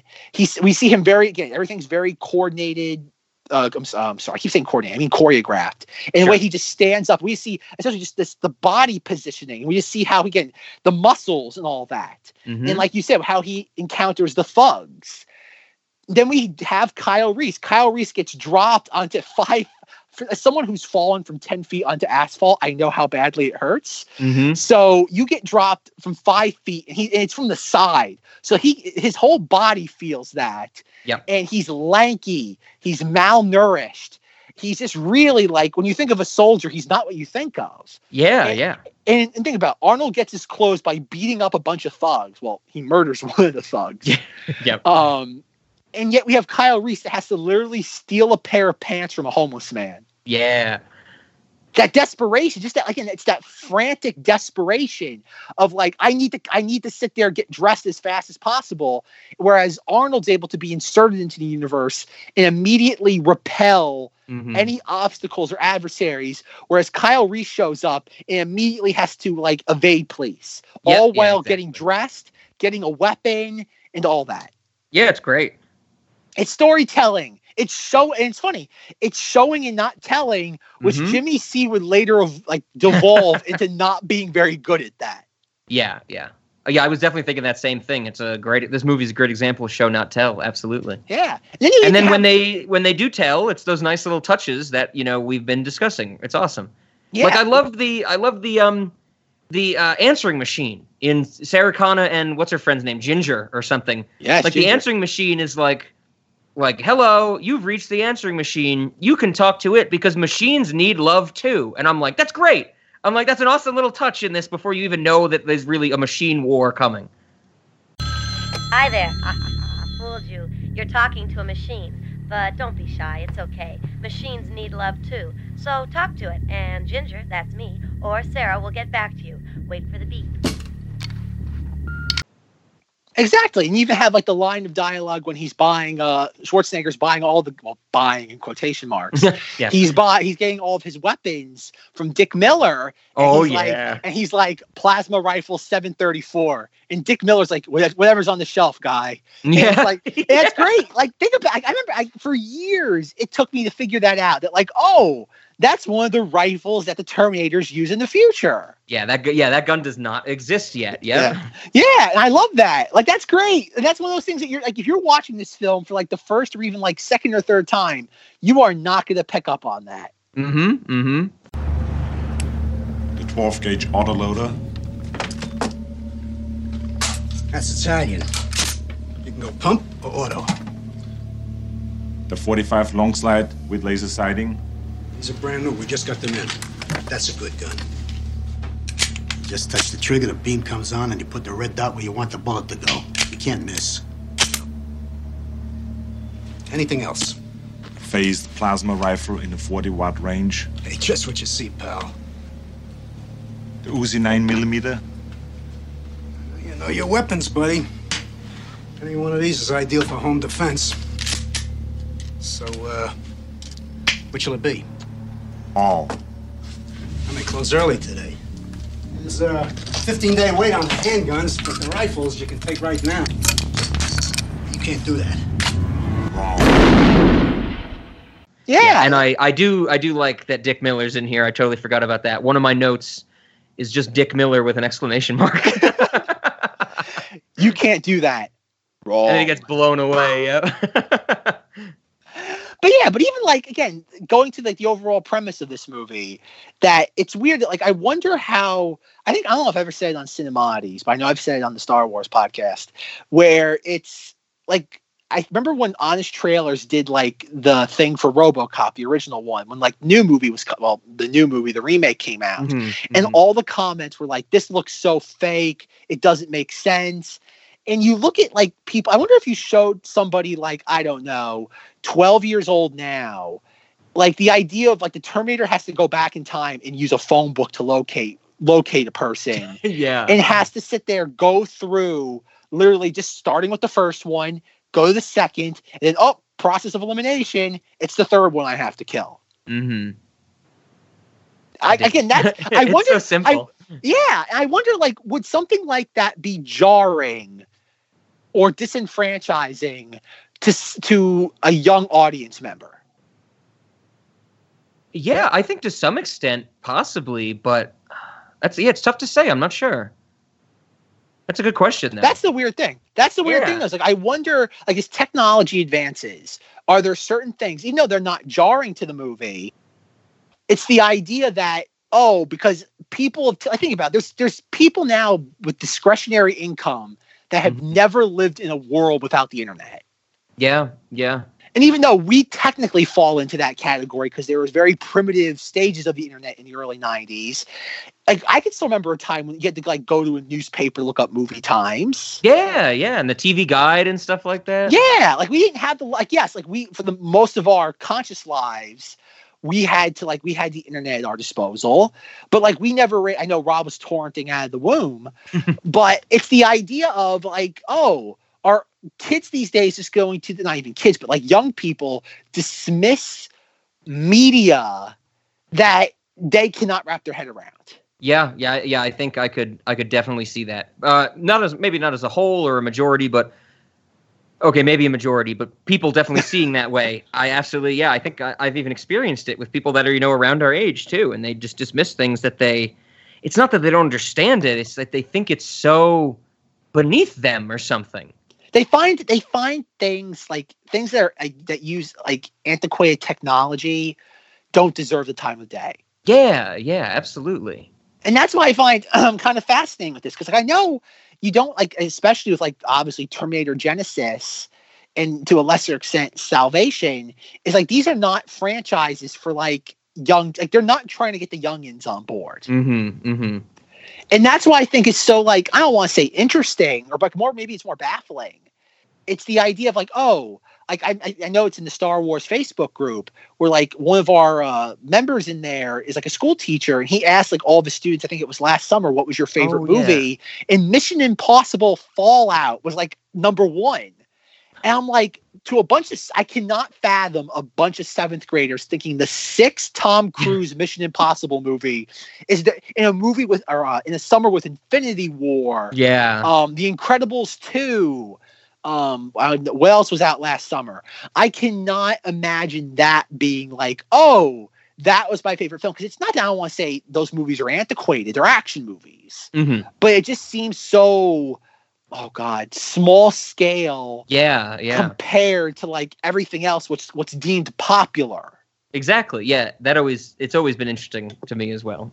And that's and even though we're gonna like delve into Terminator again, maybe maybe not depending on like how Terminator Dark Fate turns out, but it's the idea that like oh you have this like futuristic movie series about like like oh god an evil machine being sent from the future to kill you in the present, and yet youngins and by youngins I mean basically uh, anybody under the age of thirty do, don't for the most part care. Mm-hmm. Mm-hmm. Yeah, Like, how do you know. how do you hook that audience or something that's been, you know, revamped and reworked so many times that isn't like you said, you know, something that's really hooking them, that age group type of thing. It's more like the um you know, it's it's kind of like how I got into it. I think of it. You have a parent that's like, "Oh, the Terminator movies they were great.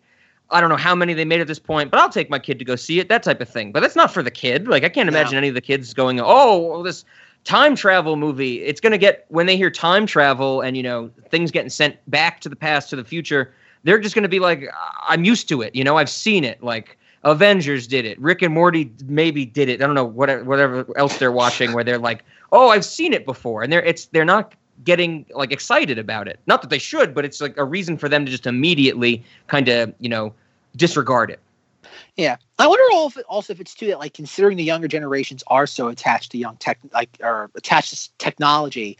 I wonder if the notion of like technology being malevolent is just like incomprehensible. They're like technology, like again, I have my phone up my ass, Yeah. and it's like, oh, the techno, like, the technology loves me. I love it. It'll never hurt me. And Yeah, the yeah. idea of like, oh, malevolent technology. That that's just like it, again, it's unfathomable. That's a good point. That's a good point. It could be, you know, where it's like, you know, oh, it's all those all those people, you know, of course we're talking about the younger generations, um, you know, they're on their phone all the time and they're just like the only bad thing technology does to me is like sell my data and what's so bad about that? You know, they don't get the concept of of anything else like turning against you or type of thing. Yeah. Like like I think the whole premise, you know, of of Skynet and and Cyberdyne and the Terminator things is like they created a defense system and the defense system realized humans were their biggest enemy, so they had to kill all the humans. And I I think now you're absolutely right where people would hear this and be like, "What? That's stupid. Like you could just like program it not to do that, you know?" And it's like that that's defeating the purpose. Yeah, and I think that's the weird thing too. Is that like I wonder like how much. I think that's the thing that scares me about Terminator: Dark Fate. Is it like are they to make like the only thing I can think of though is are they going to try to morph the Skynet thing into like people being like the enemy into like some sort of weird like environmental message thing? Mm, Are they going to morph into like Skynet? Like no longer will use nuclear bombs, but they're going to wipe the humans out through like a one to one like means. Like that's the only thing I'm afraid of. Those like, are they going to try to appeal to people in that sense, being like, oh, like, especially like when this movie was being made, it was still the Cold War. The Yep. idea of like nuclear holocaust was, you know, it wasn't as real as an idea as it was back like during like the 60s and 70s.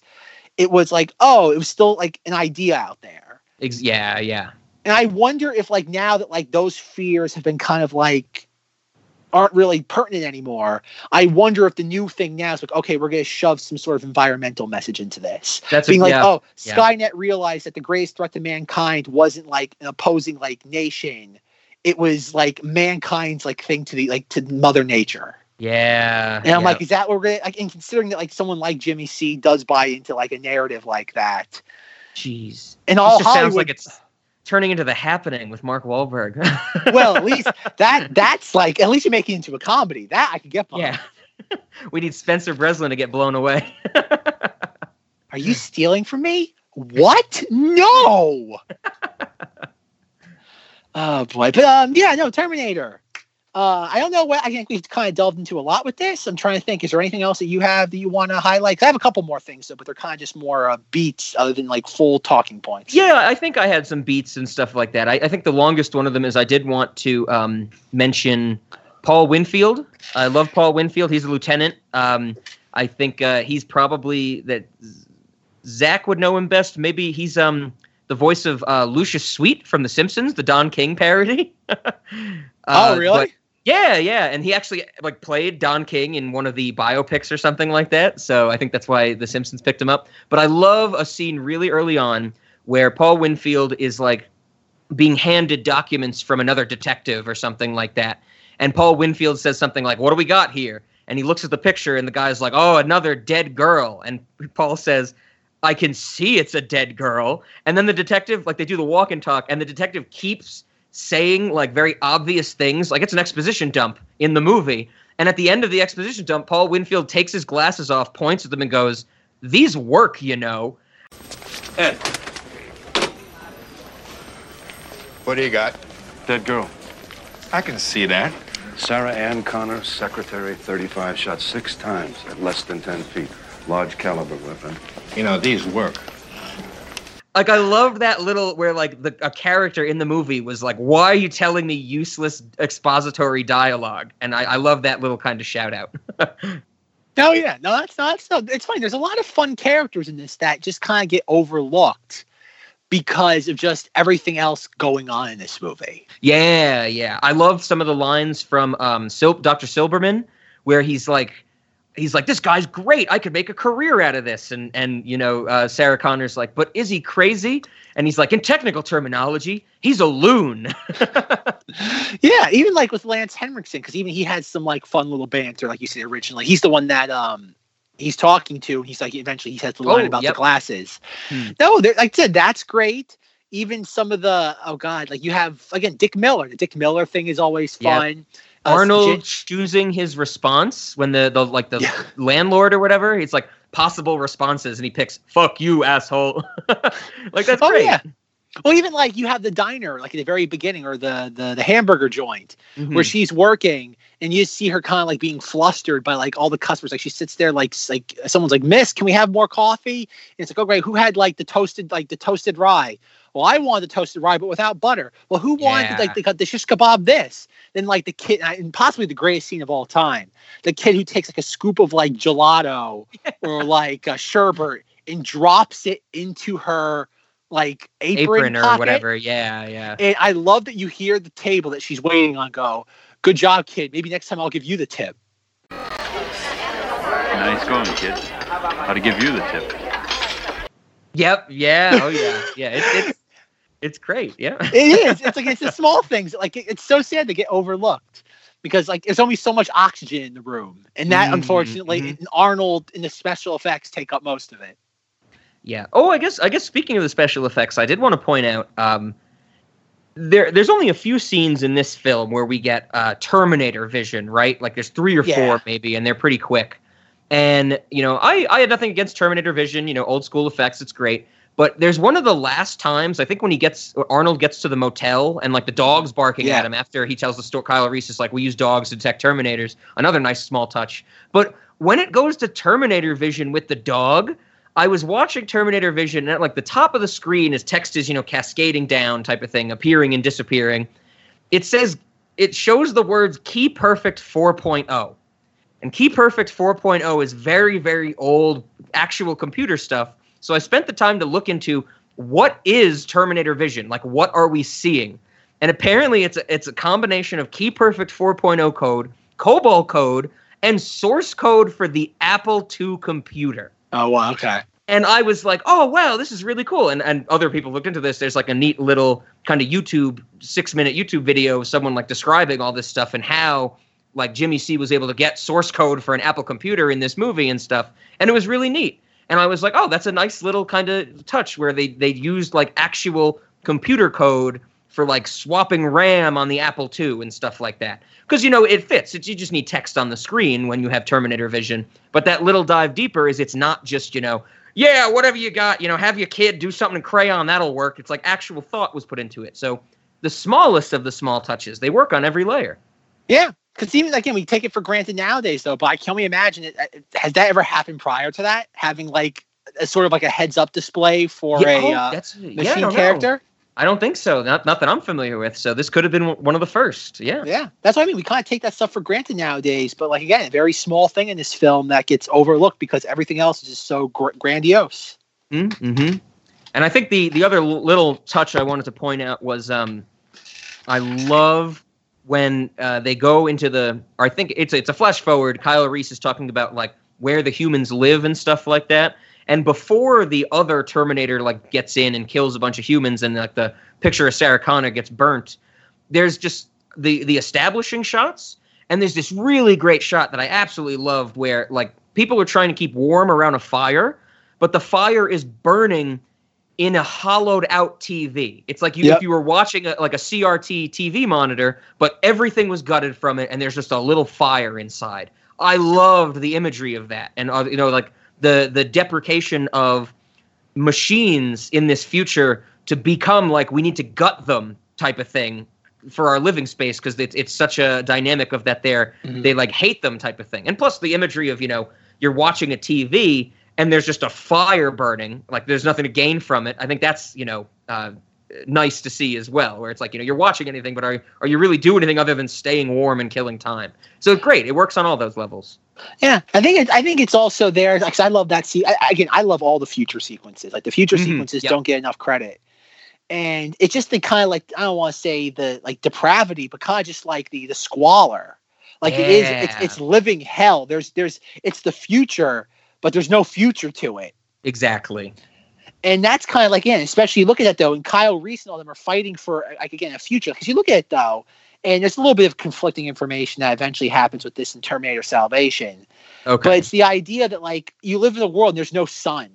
It's just like it's it's eternal darkness. Mm-hmm. And that's why it's like, oh, I think he even says, I think he says to Sarah, like, oh, like we can't go out during the day because they'll spot us too easily. Yeah. So we have to mostly kind of like traverse the terrain at like night. So we know obviously you would assume there's a daytime there, and obviously it's all being the special effects things are all done at night because it's easier to hide things in the shadows. Mhm, Sure. But no, like even like designs of that, you have like the flying hunter killer, the tank hunter killer, and the fact that just like you watch them like like traverse this like terrain. And Kyle Reese has his little like female companion, which is really even though she gets obliterated, she gets what uh, uh what oh god would be vaporized. Yeah. Um, but yeah, cloud even- of dust, a cloud of Yeah. blood. She turns into. Yeah, but it's just the whole idea that like they're kind of like going across the battlefield with their little like bomb canisters, and they have to get into position and just kind of wait for this thing to like reach a mark, toss their things. And the moment she gets like he tosses his, it goes right under the the treads. She tosses it and it spots her, and again vaporizes her immediately, and just kind of like the grimace on his face that like we know he's seen this numerous times, and it's just the whole idea of there goes another one. yeah. And the fact yeah. that it's also it also seems like again I don't know for certain I didn't look up the act the the credits for this though, but it seems to be a rather young woman. It's not. It, it- she has a Mhm. very youthful, almost like a baby face, Mhm, Yeah, I would agree. and it, it's the idea that like oh, and that's what okay. And this I know you're probably not correct to say these sort of things, but like back in the day, to have such a young woman fighting in that sort of position would kind of show like humanity is at its last straw. It's the idea Oh, that yeah. now now that we have to not that we have to use somebody like that though, but it's the idea that like okay, there's not enough men. yes, everybody counts. Yeah. It's like we have somebody who's a, a able body willing to fight. We need to use them. Yeah. And, that- yeah. and that- that's and that's what it used to be was that again it was the whole idea that not again in today's day and age that sort of notion doesn't fly. And i would imagine even back then jimmy c probably would have said no no strong female female character. And that's fine. Again interpretation's interpretation. But i would imagine probably it was probably originally thought of like the idea like okay mankind's at its last straw. We Mhm. need we like you said we need everybody all hands on deck. We cannot be picky. Somebody wants to fight give them a gun and put them out there Yeah, I, I, that's a great point, and I agree with you. I didn't think about it that way because I think it's done very nicely and subtly in the Terminator. But when you're explaining it, I totally agreed. It makes me think of you know, uh, Paul Verhoeven and the co-ed locker rooms and like Starship Troopers and stuff, where it was like this is this is just what humans have to do. We need all the bodies we can get, and it's just for that purpose. So yeah, right on. That's what it is. Though. Like I said, I don't. Again, I don't think it's meant to be demeaning to anybody. It's just the whole idea that, and especially considering how young she is, it's just like, Mhm. oh, somebody that young should be sitting there. I don't want to say making making sandwiches in the kitchen. That's not true at all. It's just the whole idea when you think of like youth, it's Yes, just like such yeah. a, such a such a uh, again a full face, or not a full face, but again a youthful face. When you see such Yeah. a youthful face, it's the idea that, like that that should be preserved. That shouldn't be in the the grime of fighting these machines. Exactly. Yeah, especially when you know they're they're not only trying to beat the machines, but you know keep humanity alive. Absolutely. It's- Yep. Yeah, Great great, world, great world building. It's cool. It also gets a nice layer too. That is a again a strong female character. If it was any other filmmaker, they could have very easily put another man in there, and not Mm, much mhm. could have been lost. But no, but it adds another layer to the film. It's cool. It's neat. I dig it. Um, but yeah, going to like even like the future scene, the other future, really the other major future scene of him like in the trenches and it gets uh, infiltrated by the Terminator.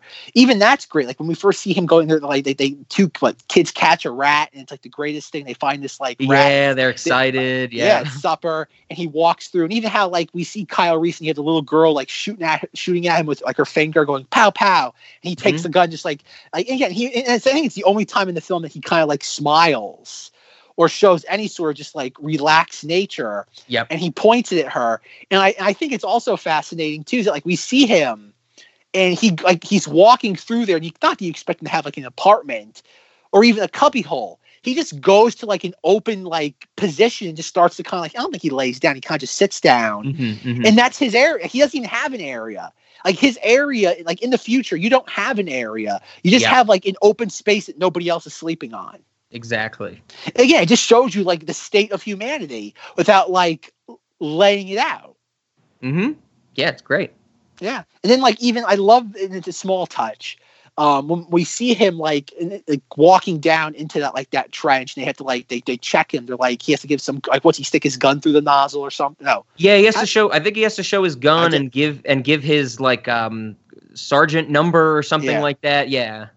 Yeah, you have that though, and I love that you look at his costume, and it looks like it's made up of like moving pads, Mm-hmm. like, like those moving pads you use for like large pieces of furniture. Yep. And yep. I was looking at that, and I'm like, oh, did they use that because it was the cheapest sort of like? Think about it. Like they didn't have a lot of money. They needed to give him an outfit, like or like a futuristic soldier outfit. But at the same time, I was thinking, oh, in the future, clearly the first thing Skynet would have done was like dis- not destroyed like armories. That would have been one of the first things they targeted. Mm-hmm. So like was the only sort of like armor around for like makeshift armor was like using like moving pads. Yeah, that was just what they had left to work with. Yep. Yeah, and I love that kind of like ambigu- ambiguity. Yeah, ambiguity of it all. absolutely. Where it's like, oh, was it a production choice because it was cost effective, or was it being used as a creative one? And then when you have that debate, it doesn't really matter because it works. Mhm. Yeah, yeah, it's great. It doesn't matter if, if it was cost effective as long as it makes sense creatively. Exactly. But uh, no, those again, especially even like um, I guess the only other really element of this I really do want to highlight on is the uh, the music. I think oh like yeah. I know the Terminator. They've kind. Of, It's funny. They've moved away from it a lot in, in recent movies. Like I think in all of Terminator Genisys, you only get like it's at the very end. It's either salvation. Maybe it's only salvation. I'm not sure. The only time you hear bump bump bump bump bump in Terminator Salvation is like at the credits. That's it. Oh, okay. They don't use it at all in any other part of the movie, and even in Ter- and even in Terminator Three, I think it's used rather sparingly. I forget. I've only seen Genisys twice, so I don't remember exactly how many times it's used in Mhm. that. Um, but even like like it's different because the the bu- bump bump bump bump, the one that everybody thinks of is mostly from Terminator Two. Okay. Like that really hard, but like it's almost like metal Yeah. playing. Ba bum bum ba bum ba bum bum bum bum. Yeah,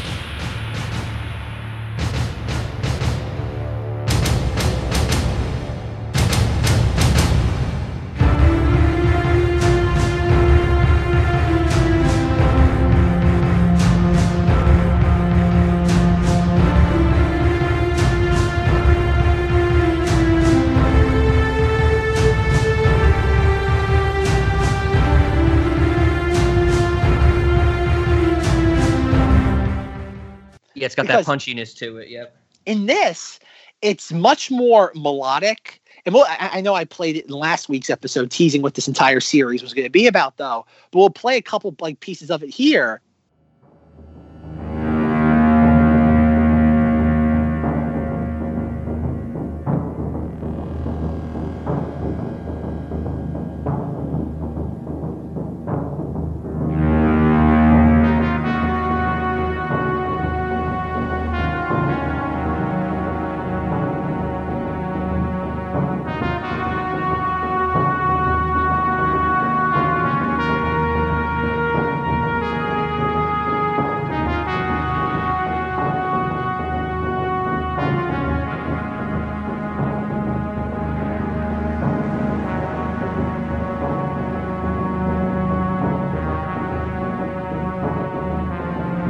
Is that there is much more of like almost like a melody to it. Bum, ba, da, Yeah. Bum, bum, bum. It's a, it's, it's a, something like a, a true theme. hmm Yeah, it's not just like again, it's more. There's more soul to it. Yes. Whereas the, the the one that's used for Terminator Two is much more. again, it's it's very hard sounding. Hmm That's more of a sting rather than a Yeah, theme. exactly. It's it's a, a yeah sting versus a theme, and that's where it is. I, I love that. Like I love that theme so much. 'Cause I even like because I don't, I only have the DVD for this, and we'll explain why I've never upgraded this to Blu-ray in next week's episode. Okay. Um, but no, like in the beginning, like when you put the DVD in, it's a DVD menu. Back when they actually put a little bit of thought into DVD menus, before like nowadays, it's just like a blank screen that has like the movie poster and it says like play scene selection. Oh, Yeah, the Like, uh, static images. Yeah. Yeah. Like back, like this one, it was like they actually, maybe, oh, maybe I'll be able to like insert some of the audio here too. But like, it's so cool because like how it begins with it's like see, like it's like it's like an animated menus, what they used to call it back like in the early two thousands, and like it zooms in like going within the Skynet factory, and it's like Oh. CRS model 101 Terminator, and like you hear like the, the like the like the more the melody theme of the of the movie over like different like machine whirring sounds, and it'll, every once in a while it'll chime in with a CRS model 101, and it's great. Like you have like that synthetic voice combined with the movie.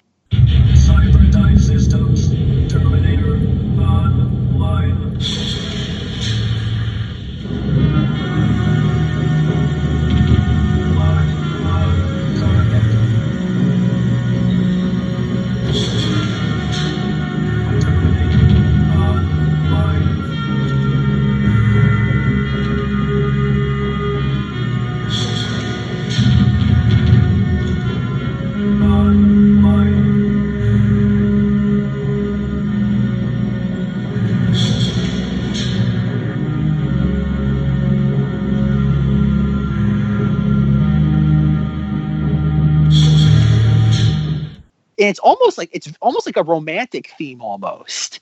Because there's even part again i'm not the music person here so i'm going to do a horrible time or have a horrible time of explaining it. But like even toward the it's like the, i have the the full theme on my phone and even toward the end of it there's like this weird almost like when it starts to like fade out it has like this weird sort of almost like clearly synth it's a synth element but like a synth element of like a hum almost it's like you go ba da da and then it's like mm, it adds like this weird like hum to it Sure. Yeah. and it's really like it's funny for like a movie about two people who come back in time, one being a robot, one being a man, per, to protect the mother of the only hope of mankind, and to have this almost like romantic theme. But it's almost like again, it's it's it has elements of the again, it has that sting of the ba bump bump ba bump, but it also has a very has a soulful romantic element to it. Yeah, yeah, absolutely. Yeah, and I think it's um I know in like in the bonus features for this in the DVD they're talking to the composer of this Bra- uh, Brad Fiedel I think his name is, and he's like oh when Jimmy C was like explaining the plot of the movie to me he's like oh yeah right this is gonna be like some Roger Corman schlock and he's like oh I was watching the movie and it made a lot of like it, it, it really did click what the movie was about what he was telling me Mhm. and he goes like oh originally i had this much more like kind of like punchier epic grandiose theme for the movie and jimmy c's like no that's awful that's not what this movie's about he's like oh so i really had to like scale back what i was envisioning for this how it would sound until what we got what eventually came to pass Right on. Yeah, I, Yeah. I agree with you. That ending, I do like the theme. Of course, I haven't, you know, rewatched uh, Terminator 2 for our next next week's discussion yet, but I'll keep an eye out with that with the music. But that was something that definitely surprised me. Um, you know, because I, I hadn't seen this in so long and I forgot about it. But yeah, that that kind of the harmonics of it give it more of that romantic feel than just the a lot of the horror elements that we've been discussing as well. It's it blends so so fantastically. Yeah, because there's even one element of this that like we've kind of like slightly touched upon is the romance. Like this is mm-hmm. also a pseudo romance film. Yeah, yeah, and it, it it's it all just kind of melds together into its own thing. You know, it's like I'm sure I've said it before. You know, it's like there's certain foods where when it all comes together, you don't just taste the ingredients, you taste this new food, and that's what this is. It's like this weird blend of action, horror, suspense, romance, uh, Science you know, fiction. science fiction. It all it all comes together to Act- be its own action. thing. Yeah. It really is. Like it's funny. Like you look at this movie and there's like you look at it and like it, I would imagine like trying to like read this on paper and being like, this is like it's nothing short of a miracle. This film works. Mm-hmm. Mm-hmm. And never mind that it works, it excels at everything it does. And that's not just the story. Like we've talked about a few movies on Cinemati's where we'll be like, oh, like the story's there, but the performances really don't do it any favors, Yeah. or vice versa. And yet you look at this, and yet everything is fire. Like every element is firing on all cylinders, and that's just like there's not. It's nothing short of amazing. And like you said, this movie's like a blend of not just like one or two genres. It's a blend of like five or six. Yep, absolutely.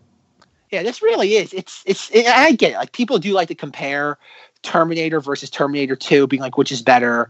Um, for the most part, it's like everyone agrees Terminator Two is a better film, but I don't even think you can compare the two because they're both trying. It's funny, as similar as they are in the sense of like time travel robot movies, Mhm. they're so, like thematically they are they couldn't be any more different. Yeah, I, I, I, like I said, I haven't seen either. I have not seen either of these in a long, long time. But I'm excited now to get to start from kind of the beginning and watch this next one and, and see how uh, how they compare. Because I, I'm, I'm with I'm with you. I totally think that you know they should not be uh, really put in the same not canon, but you know same um uh, category. Also, they are they're they're they're almost separate movies, where they're just they share the the concept and the name, if anything. Yeah, it's kind of like what goes on periodically. This one happens a lot more than the Terminator one, where like people will compare like Alien Aliens, Oh, and they'll be like, and people all the time are like, because for, a while everybody considered Aliens to be the superior film, Mm-hmm. and then like, and, and again, the last like few years it became a big thing, being like, no, Aliens a better film. Like J- Jimmy C kind of like watered down like what the Aliens were. Like they could be not that they could be easily stopped, but for the most part, they the Aliens became beatable. Yeah. Like it required like an insane amount of coordination and resources, but you could beat the aliens if you if you Mhm. tried hard enough. And they're like, no, Alien's the, the better movie of the two. And it's the same thing. Alien is a is a horror film with a lot of sci-fi dressing. Definitely. Aliens is an action adventure film with a lot of science fiction thrown in. Yeah, yeah, there you go. That's a good way to put And it. that's and that's what it is. That's what essentially what it is. Where Terminator 2 is more or less an action movie with some science fiction elements thrown in. This is a horror thriller film with science fiction kind of drizzled on top of it. Yeah, yeah, right on. And I think it's I think it's so misguided to be like, oh, then this like debating like which one you like more. There's no reason to sit there decide which is better than the other. Yeah, that's like asking the question of which genre is better than the other. And it's like, no, you don't rank them that way. It's like, what do you prefer type of thing. Exactly. It's it's a matter of like, of course, we all have our favorites. Like you can't mm-hmm. deny if somebody says like, "Oh, I like Terminator 2 more than 1." You can't tell them you're wrong. But to say like, "Oh, one is objectively better than the other," Yeah. is horrible. Like you could say Terminator 2 is better than Terminator 4. Like you could very easily say that because both are kind of playing within the same arena. Mm-hmm. But for two films, they're just so are thematically so different from one another. Yeah, yeah, exactly. you, you can't do that. yep, I agree. Uh, I'm trying to think anything else. Um, I think I do have to mention uh, Okay. there's a scene at the end. Uh, I do have, I think all the other beats I have overlate to are snacks, but they're the scene at the end where um, Linda Hamilton is like running from Arnold Schwarzenegger as he's driving the tanker, like to run her Mhm. over type of thing. And he drives up on the sidewalk and like starts knocking stuff over. Could only think one thing, Zach. uh, Brakes. I thought we agreed no more discussion of the Fort month. Brakes.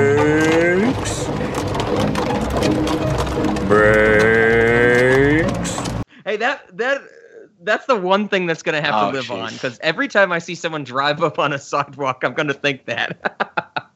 oh man. Imagine if that guy that got chased out of the, uh, the, the cabin, imagine if he said that to Arnold. Brakes. Brakes. that's good. Oh, okay. One final thing. I think this is it. I don't have anything else.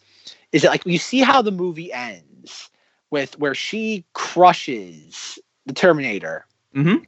And she like the arm is there, and the arm plays a very big role in the second film. Okay.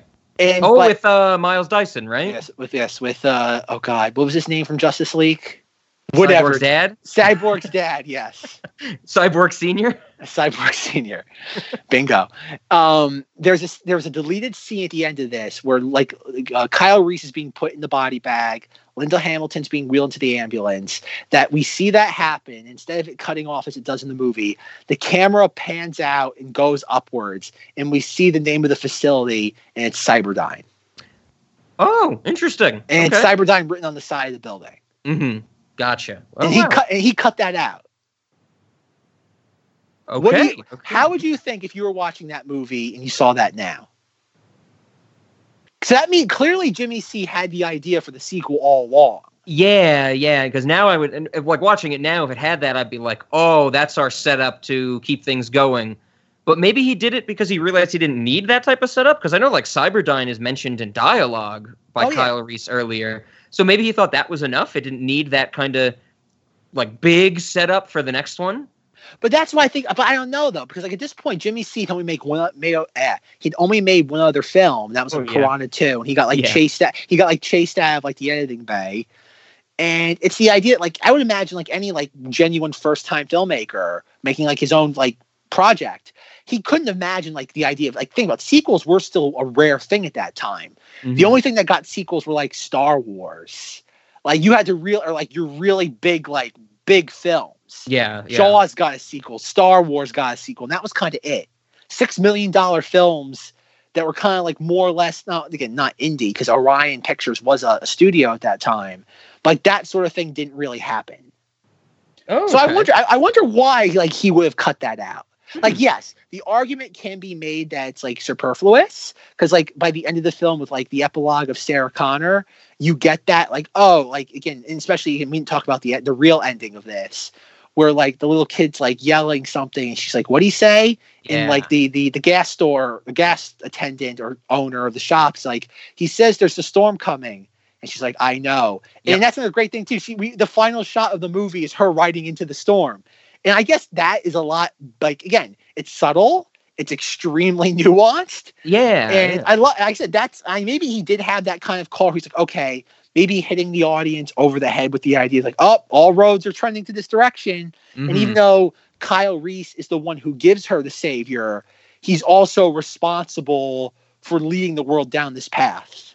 Yeah, yeah, that's what I was about to say. I think it plays into what we were discussing earlier with the idea of like Kyle Reese is there not to save humanity, but save the hope for humanity. So by the end of the movie, we know that more stuff has to happen. Yeah.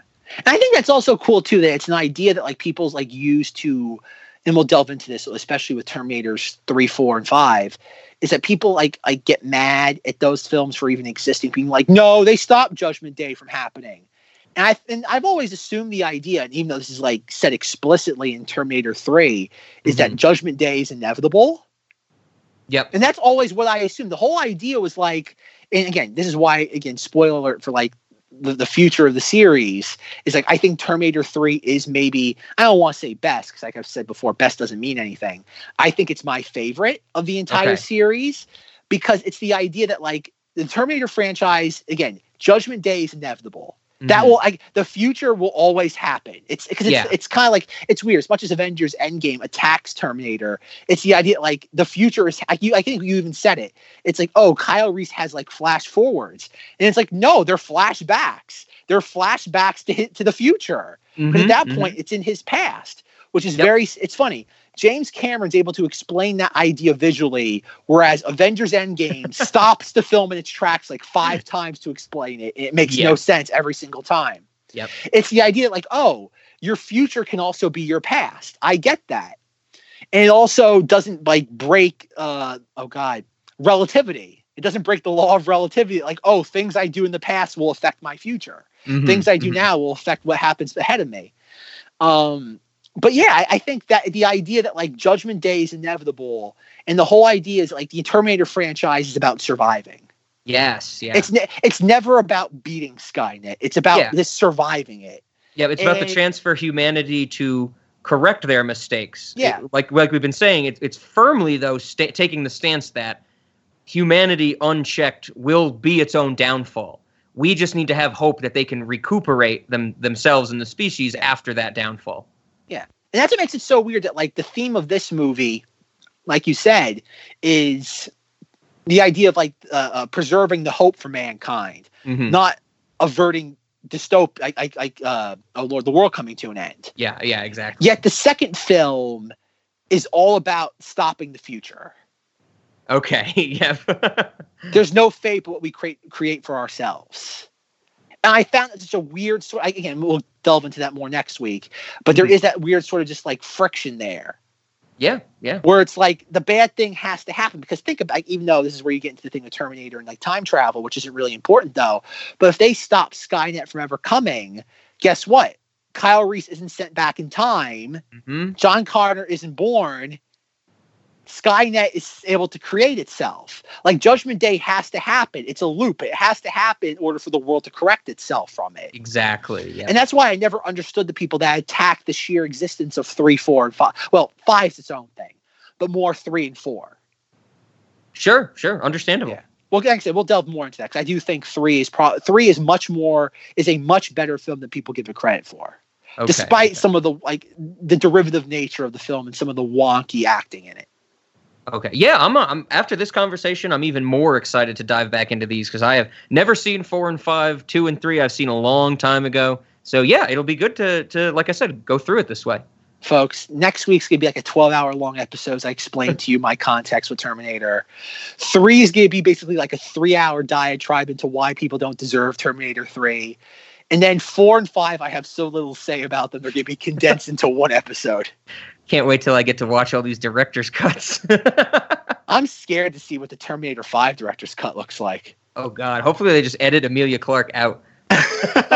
That's the only thing I can hope for. She's oh god, if you if you dislike her before, you're really gonna dislike her after this. Does the Cinemodities audience know about your disdain for Emilia Clarke? I think just in in passing, we've been mentioned here and there. I've never gone into full explanation like I did in the solo episode on Knights of Vader. But I'm I'm glad we get to see her in Terminator Five because I think that's where it's really going to shine.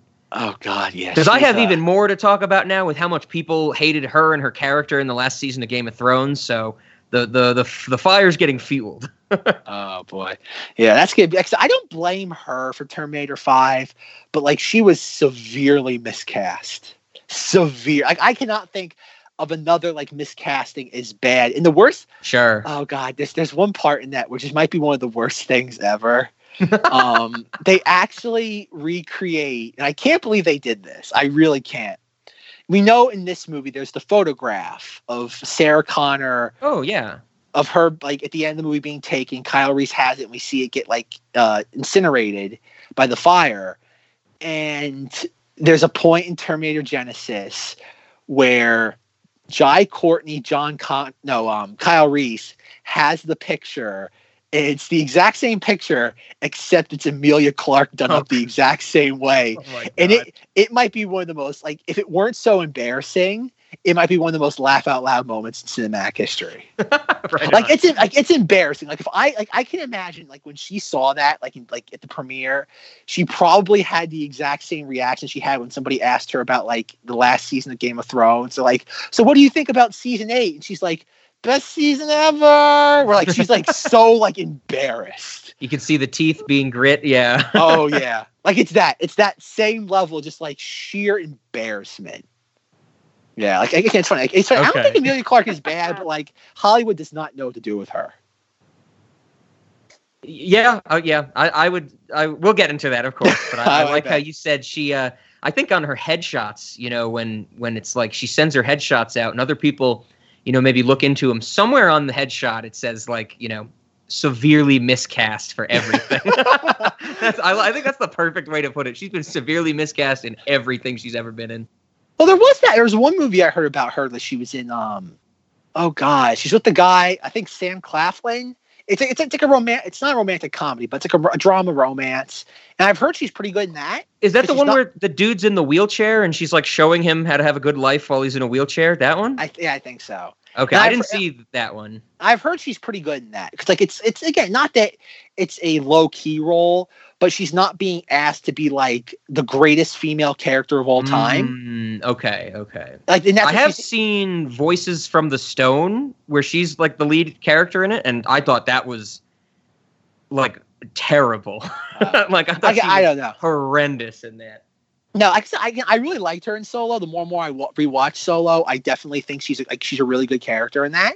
Because okay. she, she's not being asked to be like this, like again, this super powerful like like female empowerment symbol.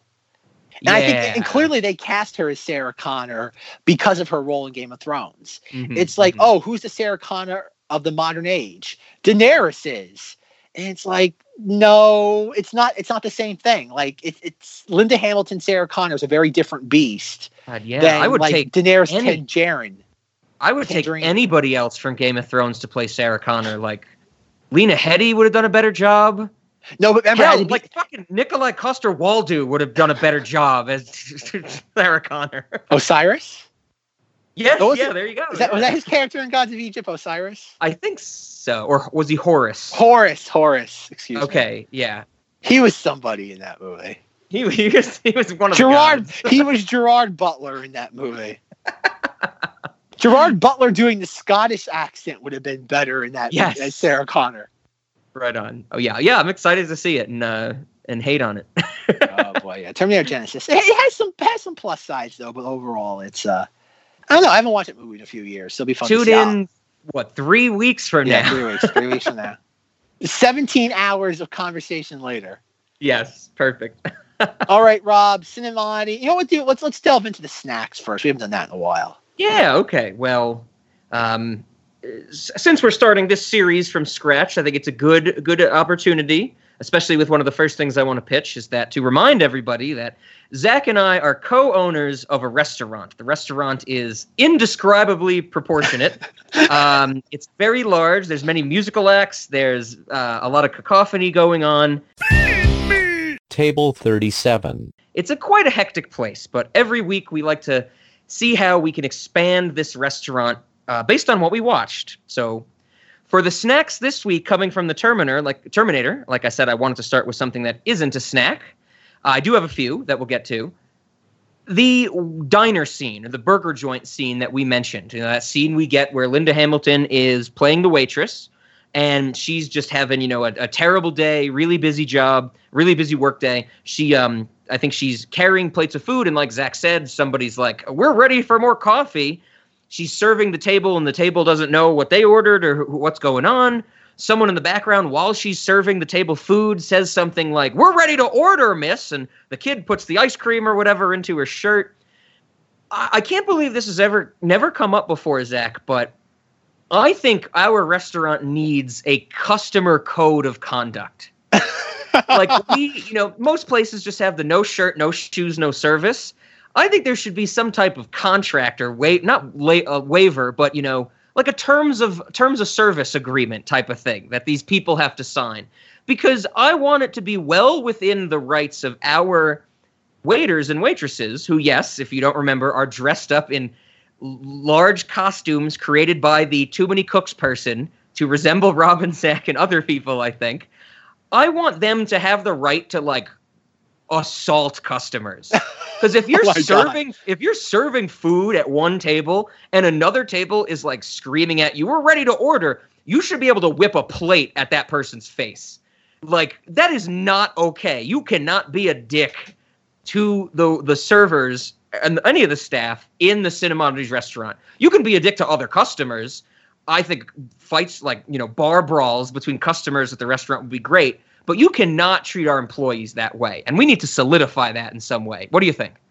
I can get on board with that. Okay, there needs to be some retribution for you know the people who try and who get mad because they're trying to use a coupon from a different restaurant. Why would the hell would we ever take an IHOP coupon? We're not IHOP. You should be able to get like our waiters should be able to chip a tooth or something on those people. That's what I'm saying. It, it very it annoyed me very very much, you know. And I've I've never worked as a server, but I've worked in food retail, you know, delis and stuff like that. And I've always wanted to do that. So let's let's make our restaurant, you know, uh, a Forbes top 50 places to work because you can beat up the customers when they annoy you. Good, good. All how, right. Uh, How are yeah. how are employees going to handle that when the the customers take like a bump of coke and they go back into the restaurant? You mean when the customers get like just as aggressive with them as the Oh, waiters that's, are getting? that's what I'm afraid of. Now now this makes me think that we should just you know have our our uh, our cam if we don't ha- already have cameras in the Cinemati's restaurant we should set them up solely so we can videotape these encounters and sell them in the gift shop like the So- Cinemati's restaurant fights or showdown or So something it's it's, so it's kind of like when you go on the roller coaster, and take a picture of you like right before you like go on the drop. That's what we sell. yes you get to, at the when you leave the restaurant you can buy like a little dvd or a disc containing videotape of when you f- tried to fight one of the waiters. I love it. Ah, boy. Oh, nice. Okay. The So- lawyers don't approve of any of this. Yeah, we'll have to we'll have to check with the uh, the uh, Cinemati's lawyers, and we'll see how it goes. We'll have to Um, clear it with legal. Exactly. Yeah, that's for marketing. No. RC Glow. How are you going to make RC Glow? That's for finance to figure out. No, it's not. Yes, it is. Look at the sheet. It's not. It's not. It's not. That's marketing. No, you're marketing. I am. RC Glow. In store soon. So the other snack, uh, two other snacks I had to mention.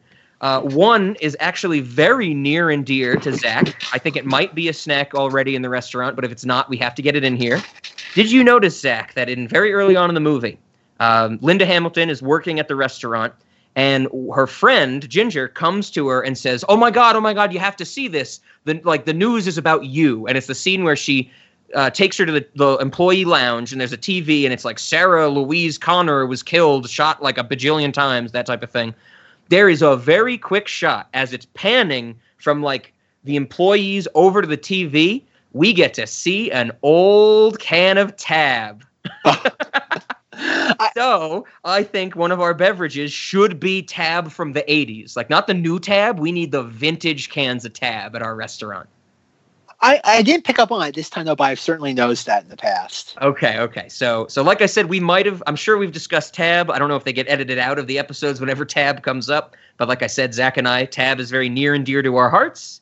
Um, not because we enjoy it, I would say, just because somebody gives it to us. Um, so yeah, we have to get Tab in here. It's only it's only suitable or uh, fitting, right? I still don't know where that tab is that your grandfather gave me. I don't. It's somewhere, but I don't know where it is, and that's really alarming. With a soda that's been, in, that's really scary. To think you have a can of soda somewhere in the house and you don't know where it is, and it's not like in a place with like other like beverages. That's the only suitable storage for Tab. You just let it do its own thing, right? It went into hiding. Oh, man. that's one. Yeah, one day, you know, Zach is constantly sending me pictures of um, the giant Rice Krispies treat with a hole in the packaging. One day, you know, maybe 20, 40 years from now, Zach's going to send me a picture of an old can of Tab, and he's going to be like, "This is this is a should be considered like a biological weapon now. It's so old, or something like that." I'll start a collection. The Cinemati's. It'll be like um Jodorowsky's Dune and the Chauncey puppet in the Cinemati's restaurant. Yes. We're gonna we're gonna have the Rice Krispies treat, and we're going to have the can of Tab. Or oh my god, I can't. I just can imagine like the little plaque or the label, like you know, on the case or near it. So when people see it, it's like you know, the Dune from Jodorowsky's Dune, the puppet from Chauncey's puppet from Wonder Showzen, and then just a can of Tab from 1984. oh, it's There's a, there's a little question mark after 1984. Yes, yeah. Uh, put the C, the circa type of thing. oh, that's awesome. The last snack I had um, comes directly from the movie. We get a we get a great scene where what Ginger and her boyfriend they're having sex in the apartment, and then she goes to make a sandwich, and she like does it all out. There's a sandwich made. There's like celery with peanut butter. There's a drink. It's like a really, a really good sized sandwich. But I love the fact that the whole time she's making it, she's playing her her cassette player, her Walkman type of thing, so loud in her headphones that she can't hear her boyfriend getting murdered in the other room.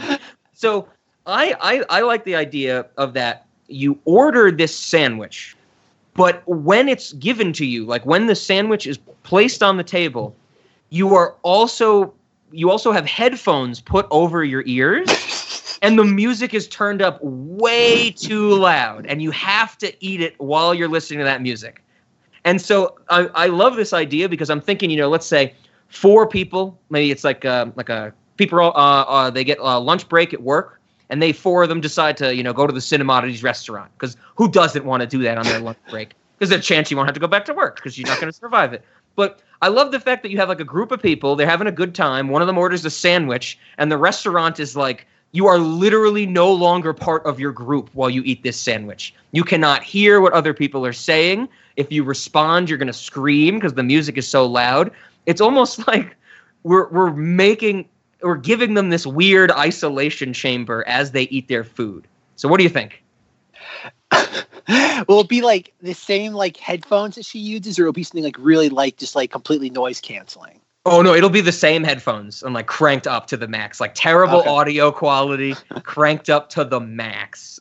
will it still be a cassette player, or will it be something more like current? I hope we can get a cassette player.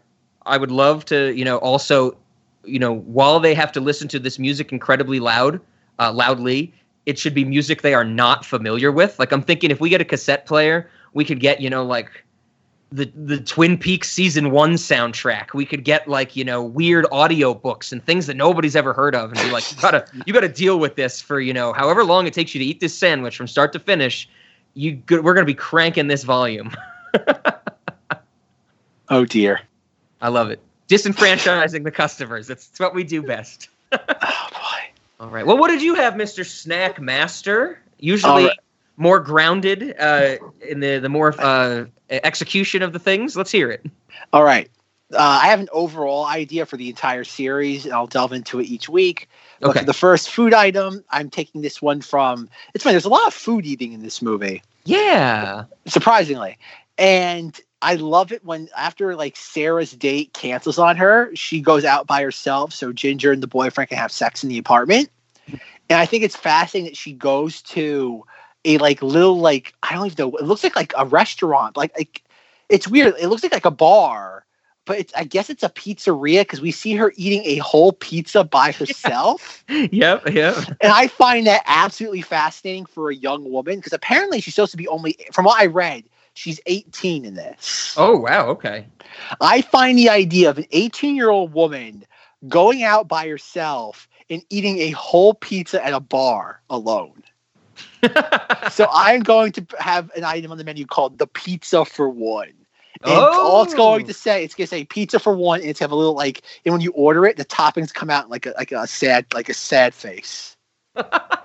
nice. Nice. It's like when you put a like a you make like chocolate chip pancakes. The chocolate chips make a, a smiley face. This is going to have whatever toppings you get. You know, the pepperoni the face. eyes and, and the peppers or whatever, and the onions are connected to frown. I love it. Yes, because if you're, I, I find that fast. It's the idea of a young woman going out by herself and ordering a pizza. Like not even like like she brings it home or something. It's, it's going to a restaurant, sitting down, like, and considering that, like a pizza takes like a half an hour to cook. Yeah. It's like you're gonna be sitting there by yourself for a while. That's yeah, that's a good point. Absolutely, I like it. So, so would we place the restriction on this item in the restaurant that you can only order it if you're a party of one? Oh, definitely. Okay, good, good, good. Can't be splitting that. You got to get a No. different pizza uh, uh, option. Yeah. And you have to wait half an hour. We do not prepare any of these ahead of time. We are we are like kneading the dough like as you order it. Nice. Okay. Uh, yeah, we're gonna start the whole thing completely from scratch. Okay. And then the overall idea I had, well, there's a couple other things too. Like I found the sandwich, like the post coitus sandwich. I found that hilarious. Yeah, that's because that's a that's a huge sandwich. It is. it is. And I feel like there's something we could definitely do. Um, like when it comes maybe to the uh, the code of conduct for the customers, Okay. is that like maybe we call it "Don't make me bust you up, man." That's what we call it. Like the guy, the boyfriend says to Arnold, "Don't make me bust you up, man." Yeah. and okay. That's, uh, and maybe we have almost like a Chippendales night where we have like a. I love his like. Oh God, what is it? Like his little like bikini brief, like striped underwear. Yeah. Like maybe we have like a chip. Maybe we have like a ladies' night, like a Chippendales night. Okay. Okay. Maybe maybe expand the the, the, core demographic for cinematics beyond just like sadists and perverts. and um, but no, I like that. Maybe we call the code of conduct thing. Don't make me bust you up, man. Oh, okay. Okay. I get behind that for sure. Don't But don't the- make us bust you up or something like that. Something like that. Something like that. But that the be the slogan? Like on you know when you some restaurants like when you enter there'll be that sign that says like welcome, thank you for choosing whatever, and when you're on the way back like the other side will say like thanks, come again. It's like just uh, when it like you enter the restaurant and it's like don't make us bust you up, Maybe we'll let you figure out how and exactly be like apply it. customers are gonna be like, is that like the food's so good I'm gonna eat so much and it's gonna like bust my gut open? It's like no, if you're dick to us, we're gonna hurt you. it's like look, we're not we're not pulling any punches here. You better be calm in this restaurant going experience. Yeah, that's good. I like that. nice. All right. All right, the what else we got? overall idea. This is my last idea, and it's actually the one I'm going to use. And it's it's going to be interchangeable depending on each of the movies. Okay. We are going to have Skynet laser tag. I don't know if I've used that. Have I used that before? Oh. Have I used laser tag before? I don't- I don't believe so.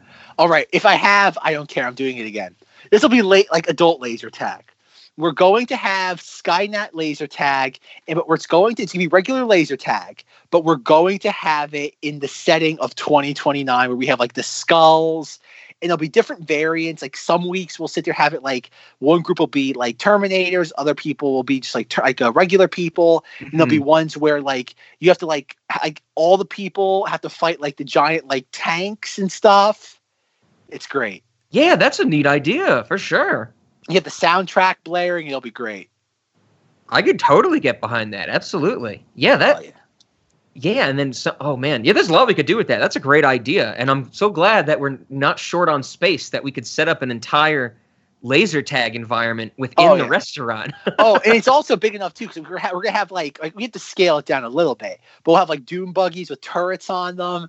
Oh, it's gonna be great. It'll be great. Car cars with no windshields, you can just jump right in through the front of. yeah. Man, okay, okay, that's a great idea. Um, the only thing I'm thinking now is like we need. I don't want people coming to the restaurant just for the laser tag. Like there needs to be a way that we get them to buy food as well.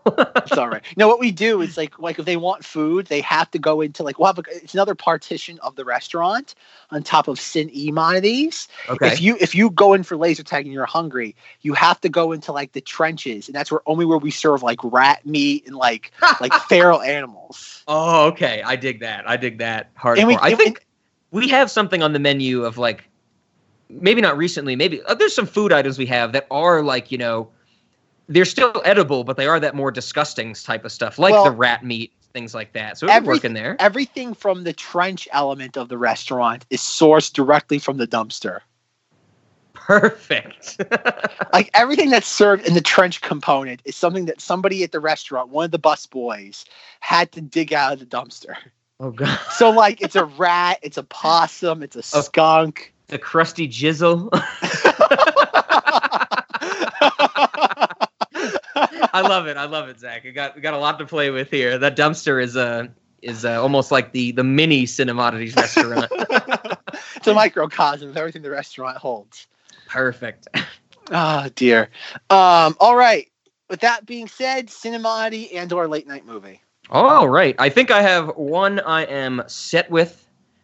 One I'm on the fence. The one I'm set with is late night. I want to go with no to late night Ah. movie. I'm going to say no because it harkens back to, you know, I, I think this is something that it's not going to elicit the response that I want from people. You know, I feel like I can, Zach and I can talk about this movie like we have. We've we said all these, you know, picking up all these details and and the love of some of the restraint and simplicity, however it came about. I, I feel like you know showing this to someone it would only really be kind of beneficial if they've never seen it before but that's not really why i'd want to show this to anybody you know? It's more of like i would have to challenge their notions and i don't think there's a lot like in the late night setting that i'd be able to gain from it. I also think because my copy has such poorly mixed audio that it would it would be terrible for late night movie because it's something like we have to crank it up to hear people talk and then we'd fall asleep and then you know an action scene would happen and our ears would be bleeding but yeah I, I don't think this fits late night for me at all. I don't think it, it gives me the, the the would elicit the response i want so i'm going to say no. I'm on the fence about cinemodity though zach and this is something where i think maybe you can help me out with. Kind of immediately i wanted to say no because of the legacy and the franchise that it's created and everything like the the and everybody knows about it to some extent. But after actually watching the film and, and having this discussion it reaffirms that i'm kind of leaning towards yes because of how refreshing it is to see a time travel movie not get bogged down in these details to see something that has all these elements blended together so well. So yeah i'm, I'm not sure on cinemodity. What were you thinking for our, our two questions? Uh, definite yes to Cinemodity because I think a lot of the Terminator legacy stems from the, res- the reception to Terminator Two. that's a I good think- point yeah. I don't think you get this sort of legacy out of just the first film by itself. I think in a world which is yeah. Terminator, you don't get Terminator Genisys. the first movie is is really like the black sheep of the family. yeah, really enough. The, the first movie's kind of like its own thing. The rest of it Yeah. kind of follow the template of the second film. okay, okay. Um, so yeah, I, I think for all the aforementioned reasons, the fact that it blends so many genres and it's a cinemati almost like in the same way that Avengers Endgame is a cinemati, and that this film has like is the foundation for so many careers. mm-hmm, mm-hmm. And it's like this weird sort of like foundation also for like certain like genres. Like think about like what would the time travel sci-fi movie be without Terminator? Yeah, like without point. Terminator, do we get Back to the Future? Like I don't know. Like when did Back to the Future get written? I don't. Like you know, Mm. That's probably more like H.G. Wells esque in the sense of like time travel. But just curious though, like Jimmy C apparently was like working on this like in the early '80s. It's not hard to believe that someone like Spielberg or Robert Zemeckis and people of their like group wouldn't have heard about something like this. The idea of like there's a time Yeah. travel movie out there. Um, I don't know. I think I don't think the time travel movie genre is like yes, Back to the Future definitely is a cornerstone of that, but I think another one is Terminator. Mm-hmm. And I don't think you have like certain. I don't think you do get something like Avengers Endgame without Terminator. Yeah, and like yeah, I already said, there is a perfect blending of so many genres in this too. And considering that like everything in this movie is practically perfect, um, it, it kind of shocking considering how small of a budget it has. Yeah, yeah, absolutely. It's a cinemati in spite of how perfect it is. Okay, okay, right on. I get behind that. Yeah, and I think that's something that you know I I need I will gain more understanding of specifically, like we said, when I rewatch Terminator Two, Terminator Three, get more into the action that it goes for. Um, yeah, we'll have to see. So I, I think I think that moves me over to the yes for this one because it was so refreshing and so different from what we've come to know and understand of the Terminator movies. So right on. Okay. As for late night movie, um, Rob posed a very interesting question that I don't think we've ever considered on Cinema Oddities when it comes to late night movies. Is that if we're showing something to someone as a late night movie, is it a rewatch by that individual, Mm. by by the prey, as the person that's being ensnared in the Yes. clutches? And that's an interesting concept. We've never talked about that. Because every time I've thought of a late night movie, I'm seeing it is it mostly is showing someone who's never seen it before. Yeah, I, would think- say I fall into that same category. You know, when we discuss stuff like uh, Freaked and things that nobody knows about, it's just uh, assumed from the beginning that it's not going to be a rewatch for them. Yeah, and I think the idea of a late night movie is putting on a repeat kind of defeats the purpose of it. Mm-hmm. Like if you go around to someone and be like, "Yo, have you ever seen Freaked?" And they're like, "Yeah, I love that movie." It's like, well, there goes that as a late night movie. It's the idea that a late night movie should be a novel experience experience Yeah. for at least one member. Exactly. If both parties have seen said potential cinemati, I think it not that it disqualifies it from being a late night movie. I think it kind of just defeats it being shown in that moment. Like the whole point of the late night movie is to show someone something new. Exactly. Show them something they've not seen before in any form that takes. So I think this is a late night movie because I think if someone's no one's ever seen these movies Mm-hmm. or has never seen this specific one, I think this could work. I think it's. I don't think. I, I can't imagine watching this movie at daytime.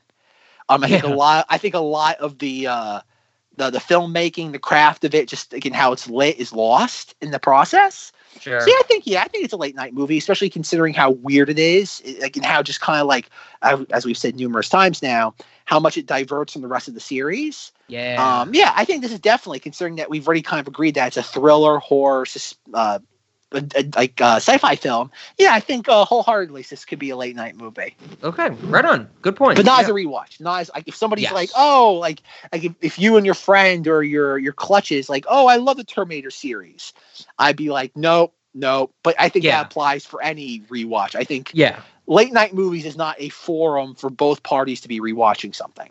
Exactly. Yeah, you run into that thing of just being like, you know, um, oh, I love, we love it, we're watching it, and it eventually, it's not like you know you're watching it that intently. You're just kind of reveling in the, the not nostalgia, but you know that kind of you, you harken back to why you like it type of thing. Well, I'll, I'll add one kind of like a qualifier to that though.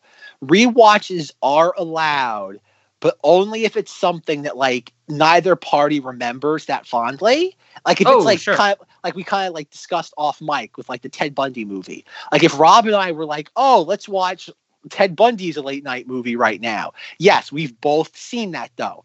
We Mhm. haven't watched it though in like almost 10 years. Yeah. The same would apply for like after last season. Have we Yep. both seen it? Yes. But it's something that's so like strange we really have no like firm grasp of it, Definitely. that that's the exception I'll make. If both parties, if they've both seen it, yet they both have like hardly any memory of it, Okay. and it's yeah, strange, Get behind and that. it's strange. Definitely, definitely. I would still Yeah. say like ten years from now, I would not recommend Avengers Endgame as a late night movie. Yeah, that that's like that's like one of those movies. If like people, if I pose a late night movie and people really want to watch a, a superhero movie, I'm gonna be like, I'm gonna put it on, and I'm gonna leave the room. Like you're wasting this time. I have an idea. I kind I'm to introduce a new concept to the Cinemati's restaurant. Uh oh. It's the idea of a retroactive menu item. Oh. Ooh. Okay. Okay. All right, I'd like to add one for Avengers Endgame. Okay. you ha- we have a test. Like it's kind of like in the movie, and it's been done before in other movies, but this is the most like obvious example. At the in the movie Fanboys, it's about a bunch of Star Wars nerds. Doesn't matter the plot of the movie. One of the per- people like works at like I don't know if it's like an antique shop or like a collectible store, and they have a Star Trek phaser in the in like the glass cabinet, Mhm. and it's used there as a way to weed out Trekkies from Star Wars fans. Because if somebody ever asks to look at, it, they're told to get out. Okay.